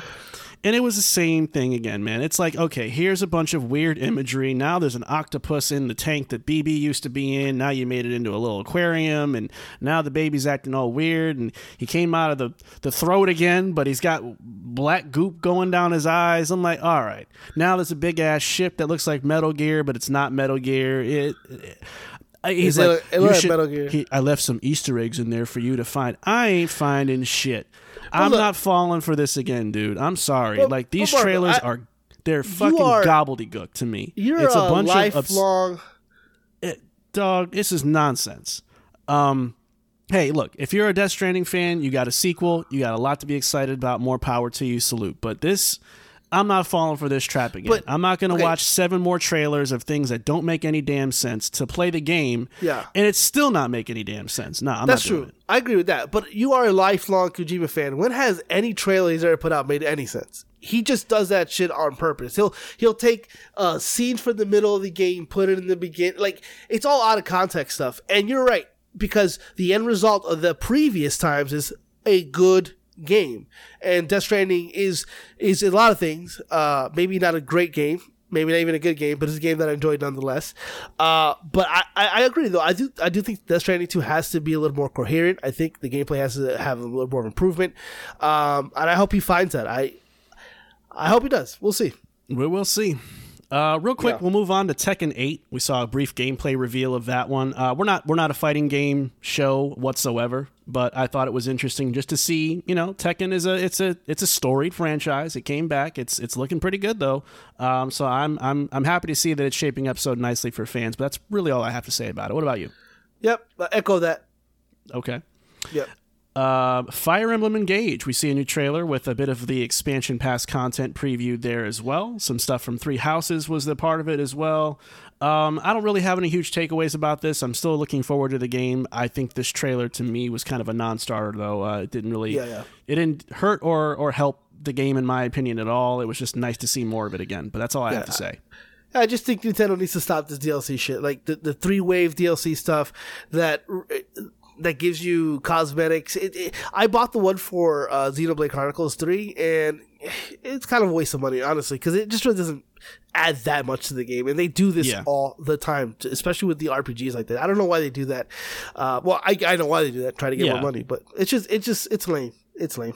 Yeah, yeah, I, I got to agree with that a little bit too. It's it it just seems like you know for games that are as as as demanding time wise as these are too. Like it's just hard to want to come back and play that ninety hour game all over again because a new content pack dropped. Like that's just it's Yeah, yeah, not yeah. realistic.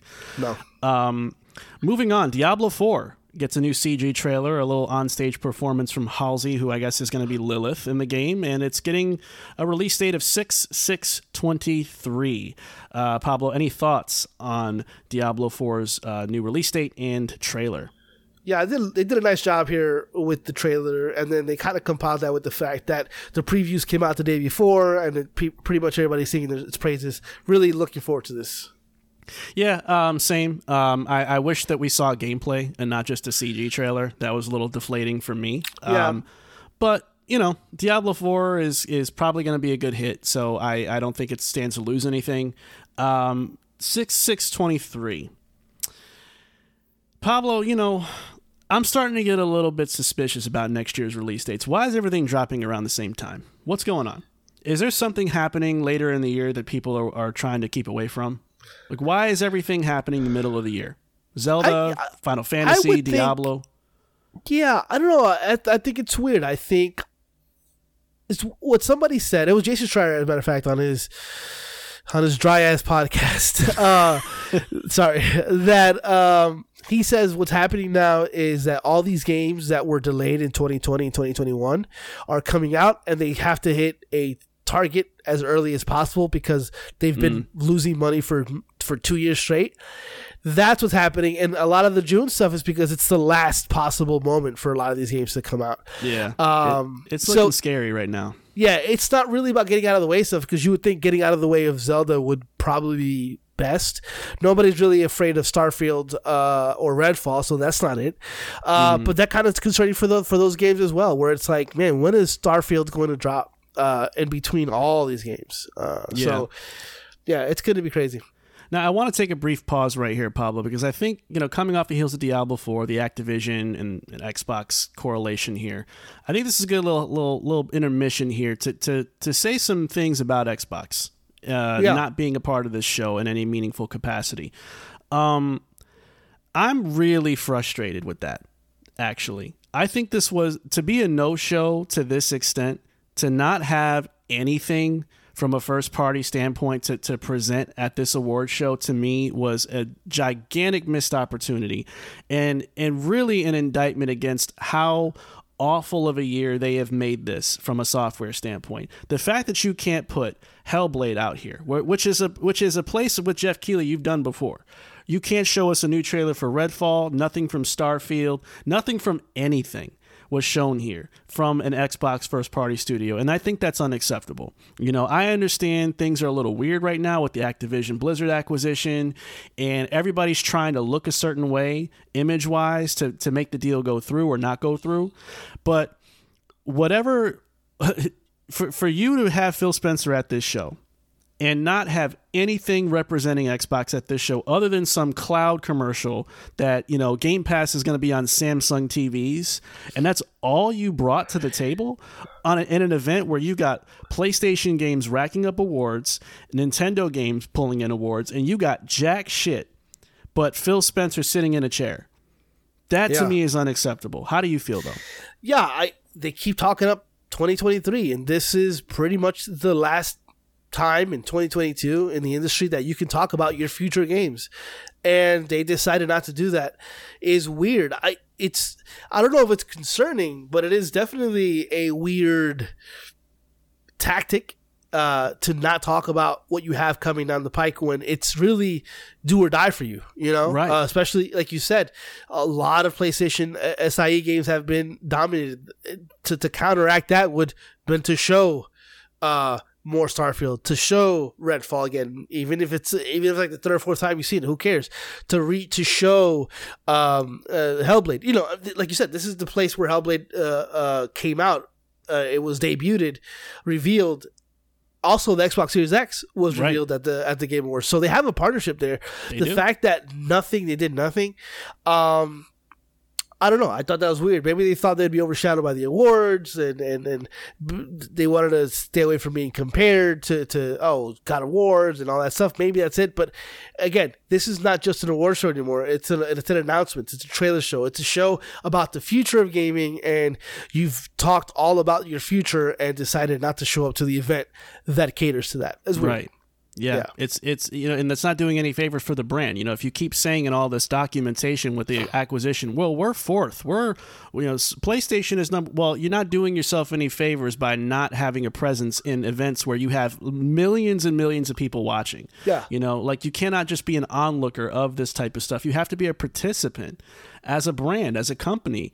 So there's no excuse for that at all. And I think they really Yeah. dropped the ball. And that's why I said earlier, they just don't seem like themselves right now. They seem like they're they're just yeah, very distracted, uh, and it's it's not looking good for them right now. But let's It's, a- let's, let's it's, the same kind of issue that I have always had with Sony when they skip E3. Like, Right. it feels kind of like about them and not really about uh, us, the consumer. Like, this is Mm-hmm. where we all kind of uh, unite to see uh, more games. And the Right. fact you're not showing them, it's like, we'll do it when we're ready. It kind of feels shitty. And it feels the same way here. yeah. For me, it feels like you know Microsoft just seems a little shook right now. For some reason or another, they feel a little bit shook, and I, I don't know. I, I think they feel the pressure. I, I, They they, have to.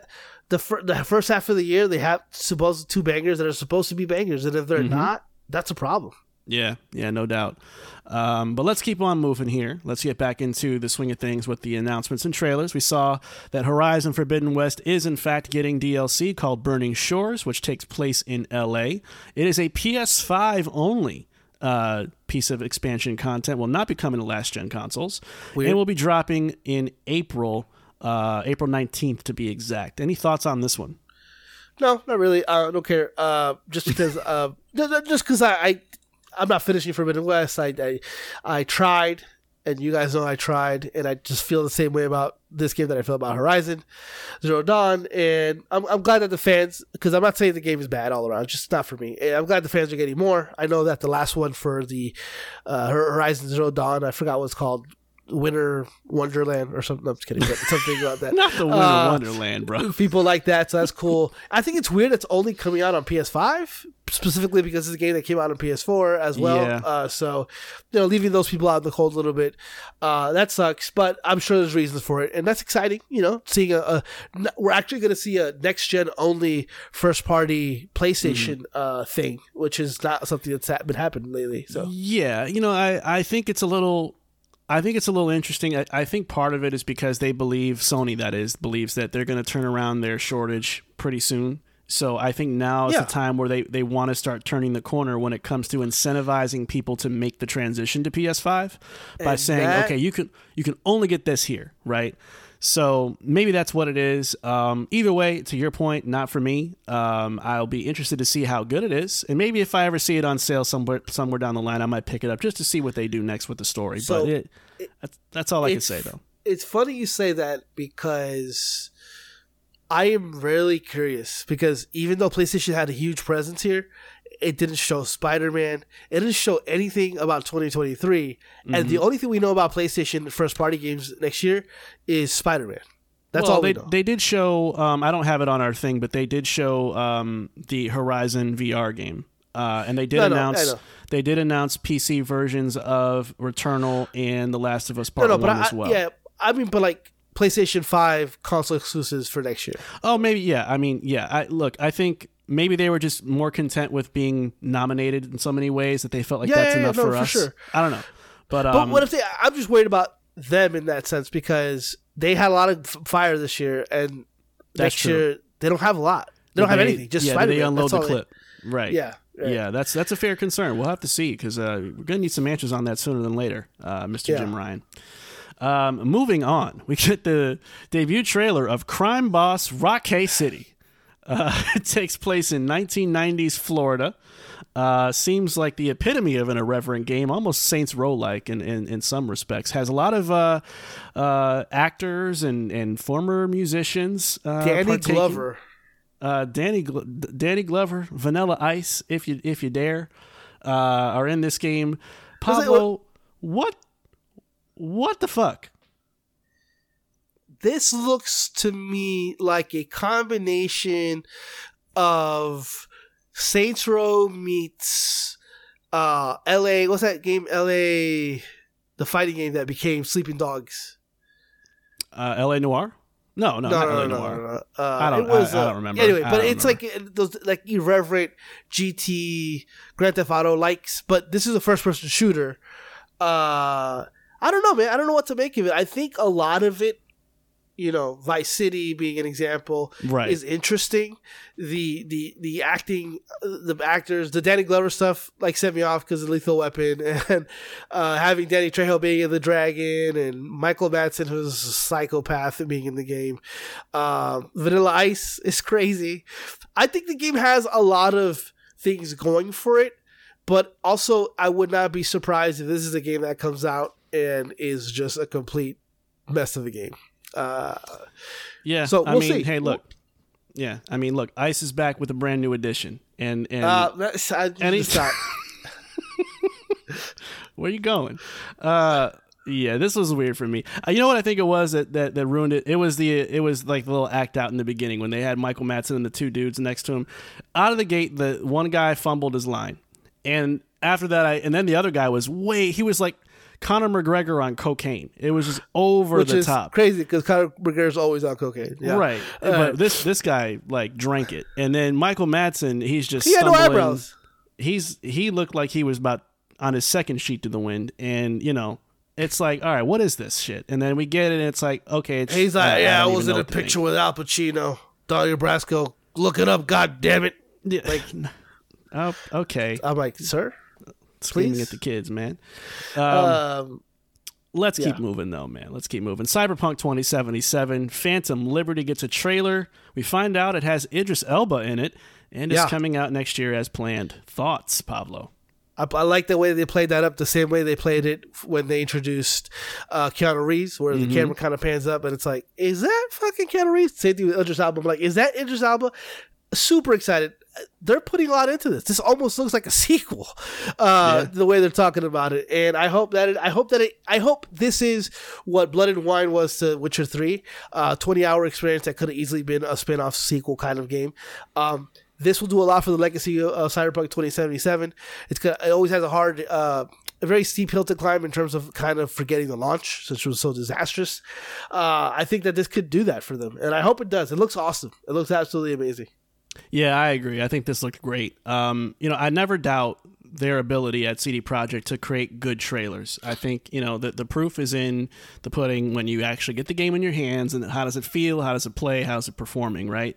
I think they know they got to deliver here. They can't fuck around. They cannot come out with another botched release and and continue the legacy of of errors of Cyberpunk. They have to really capitalize errors. on that upswing that happened with with Edgerunners um, and the the patchwork they did to get the uh, core game up to speed. So I hope they can pull together uh, a really good experience. And having another talent like uh, Idris Elba is a really cool way to do that too. So I'm, I- I'm, I I'm excited. Yeah. Uh, Armored Core Six: Fires of Rubicon gets a debut trailer. Uh, it's from From Software. It is coming out next year. Uh, this was one of the ones that Geoff Keighley did one of his like boner moments for before he showed us the trailer. Um, and uh, it was He all CG, cried. but you know He almost cried. he did. He he he started choking back some tears, man. And Geoff look- Geoff already looks like he cried before uh, he got on stage when you know he saw how how things were going. yeah, yeah. So- yeah. Uh, I uh, From Software, it's the pedigree, man. A lot like uh, like Earthblade, where it's all about the pedigree for me. I I've dabbled in Armored Core games. I know Armored Core Five was particularly a bad game. Uh, three was the better one. Four uh, was also bad. So you know, it's it's weird to think from, from Software has had bad luck with Armored Core, um, but they have. And this was all CG, but it was a vibe, man. It looked it looked super dope to me. I'm always going to be excited from a From Software game. Uh, I I I just I wonder what this game is going to be, how it's going to play like, because it plays very different from any kind of Souls games at all. Period. Uh, so I, I'm interested. I think I think um, I think it's exciting. Uh, because it's a, a new game from From Software already in 2023, right on the heels of Elden Ring. So, there's a game that I know they've been working on for a very long time. So excited to see what it actually uh, how it pans out. Man, this didn't do a damn thing for me. Listen, here's the thing. I think that if you're going to bring back Armored Core, I don't know if the way to do it is to name it Armored Core 6. I think it's been a while, right? I think especially if you're trying to you know attract the From Software fans to something new and different. I don't know if if making a part six of something is the way you're going to get people to be you know all in because you're gonna people are gonna feel like what am I missing? I, I never played Right. an Armored Core before. What is it like? How does it play? What are we doing? And I I felt like this trailer was cool, but it probably should have been more gameplay to answer some of those questions for people that don't know what the square root of fuck Armored Core even is, right? Um, because uh, when all you see is a big robot in a post-apocalyptic world, you're like, oh, okay. You know, again, if you don't know any better, you don't know any better. So, look, I think it's cool that it's happening. Um, I'm not quite ready to to jump out on a limb and say that because From Software is making this game, it's going to be excellent. I don't know. Um, mech games are traditionally extremely niche, um, almost to a fault, and how they're going to overcome that is going to be very interesting to see. I just wish we could have maybe seen how they're going to overcome Yeah. that with the trailer that has showed more than CG. but I don't think that I, I don't think they I don't think they necessarily need to I don't think they necessarily need to overcome the niche or like kind of like how obtuse the game plays. Uh, I think that's probably why it's still a six on there. I don't think they're trying to reinvent Armored Core. I think that this is just another entry into the game, and it's going to be it's going to be hardcore. And I Yeah. and, and if that's the case, cool. More power to you. I'm not playing it. Um, I just because I, I know that I don't like those games like that. Uh, but I- Yeah. I, I do. There is something about some software that I, I, have to I have to admit that is exciting, and I got really hyped when I saw it just because I'm interested to see what they do. But if you think about it, the fact that it is still six, the fact that like you said, our uh, mech games are niche to begin with. I think that this is probably going to be, if you're comparing it to an action adventure game, this is going to be like their Gran Turismo sim uh, fight simulator game in that it's very, very, very niche and very hard to play. Yeah. Uh, if I'm yeah, if I'm if I'm being honest. All right. Well, last but not least, Pablo Yoshi P hits the stage with the fit of fits. Um, that man's he looked like he didn't care about none of y'all. He knew he had the uh, an amazing game, and he he just looked so relaxed. Like I'm just. I'm just here to be the shit, really, and you know, here's a trailer, and so Final Fantasy 16 gets the Revenge trailer, uh, and a release date officially of June 22nd, 2023. Another one of those mid-year releases. So, uh, Pablo, in your humble opinion, uh, how did this look to you, and and how you feeling overall? Yeah, man, it looks amazing. Um, already, it, I'm already all about this game to begin with, but this kind of showed a lot of more of the gameplay. Some of the story stuff uh, was looked really interesting. I, I'm all about it, man. I don't need to see it anymore uh, at this point. I am I'm sold, and I thought I I think the previous trailer, the one that was shouting all the uh, summons names, I thought that was the better trailer. But this was just this was pretty good. Yeah. Yeah, I think what I noticed is I think the in, the the polish looks a lot better now compared Yeah. to before. It looks a lot cleaner, sharper, more detailed than I saw last time around. So I'm happy about that. But I agree, I don't need to see any more now. I know it's coming. I know it's going to be great. I know Yoshi P is out here um just ready to dazzle us. So i'm i'm ready for it man. So yeah looks good and i can't wait to play it. Um now that is going to bring us to a close on all the announcements trailers but before we go pablo i want to ask you just on on a whim here. Top three favorite games you saw and what was the bootiest game that you saw? Like for uh, for the announcements, yeah. Top three for me. no order just the um, three. Huh? no order. It doesn't be first second third. Just Yeah. any, any uh, Judas. okay uh, Cyberpunk, Phantom Okay. uh, Liberty, and Final Fantasy. Those are Okay. probably my, my, my three right there. what's the bootiest one you saw the bootiest one I saw was pr- I'm not gonna do that to Horizon. He could stay. Uh, he could stay home. okay Uh, probably. Pro- Probably Fire Emblem, but I'm gonna go ahead and just say Bayonetta Origins. Okay. Uh, Okay. As, as, a, as that one. That almost Fire wrapped Emblem up our trailer was- friendship and was the pretty show. bad. Okay. All right. Yeah. Yeah. Okay. Yeah, I'd say mine are probably Final Fantasy, Cyberpunk, and I, I'd say, uh, I'd say probably Star Wars Jedi Survivor, even though it's really not Yeah. for me. For me, uh, and the bootiest Yeah, one, yeah. Death Stranding too. I'm sorry. Man, get out that of here. just Just, that, Bayonetta Origins is a story about a little girl who becomes a slut. I'll take that over tentacle porn that Kojima Yeah, had you're in his hoe ass game. Hey, Nasty. real quick, real quick. What do you think about the show? What give it a grade?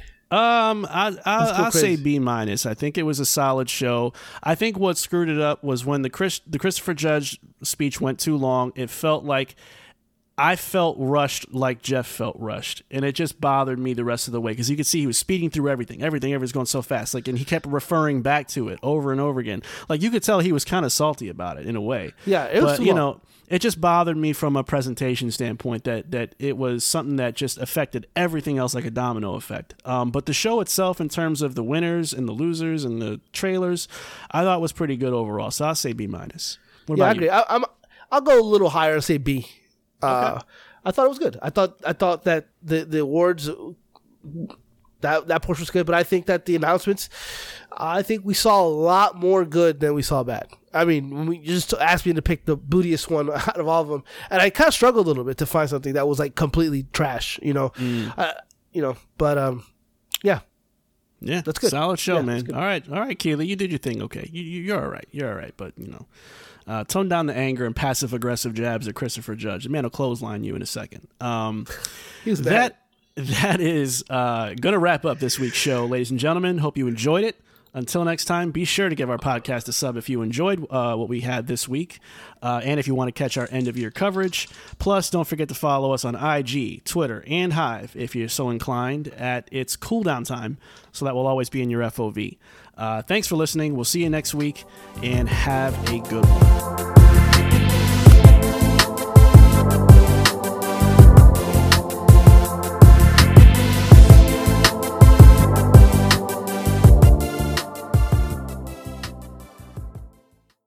Make me feel good.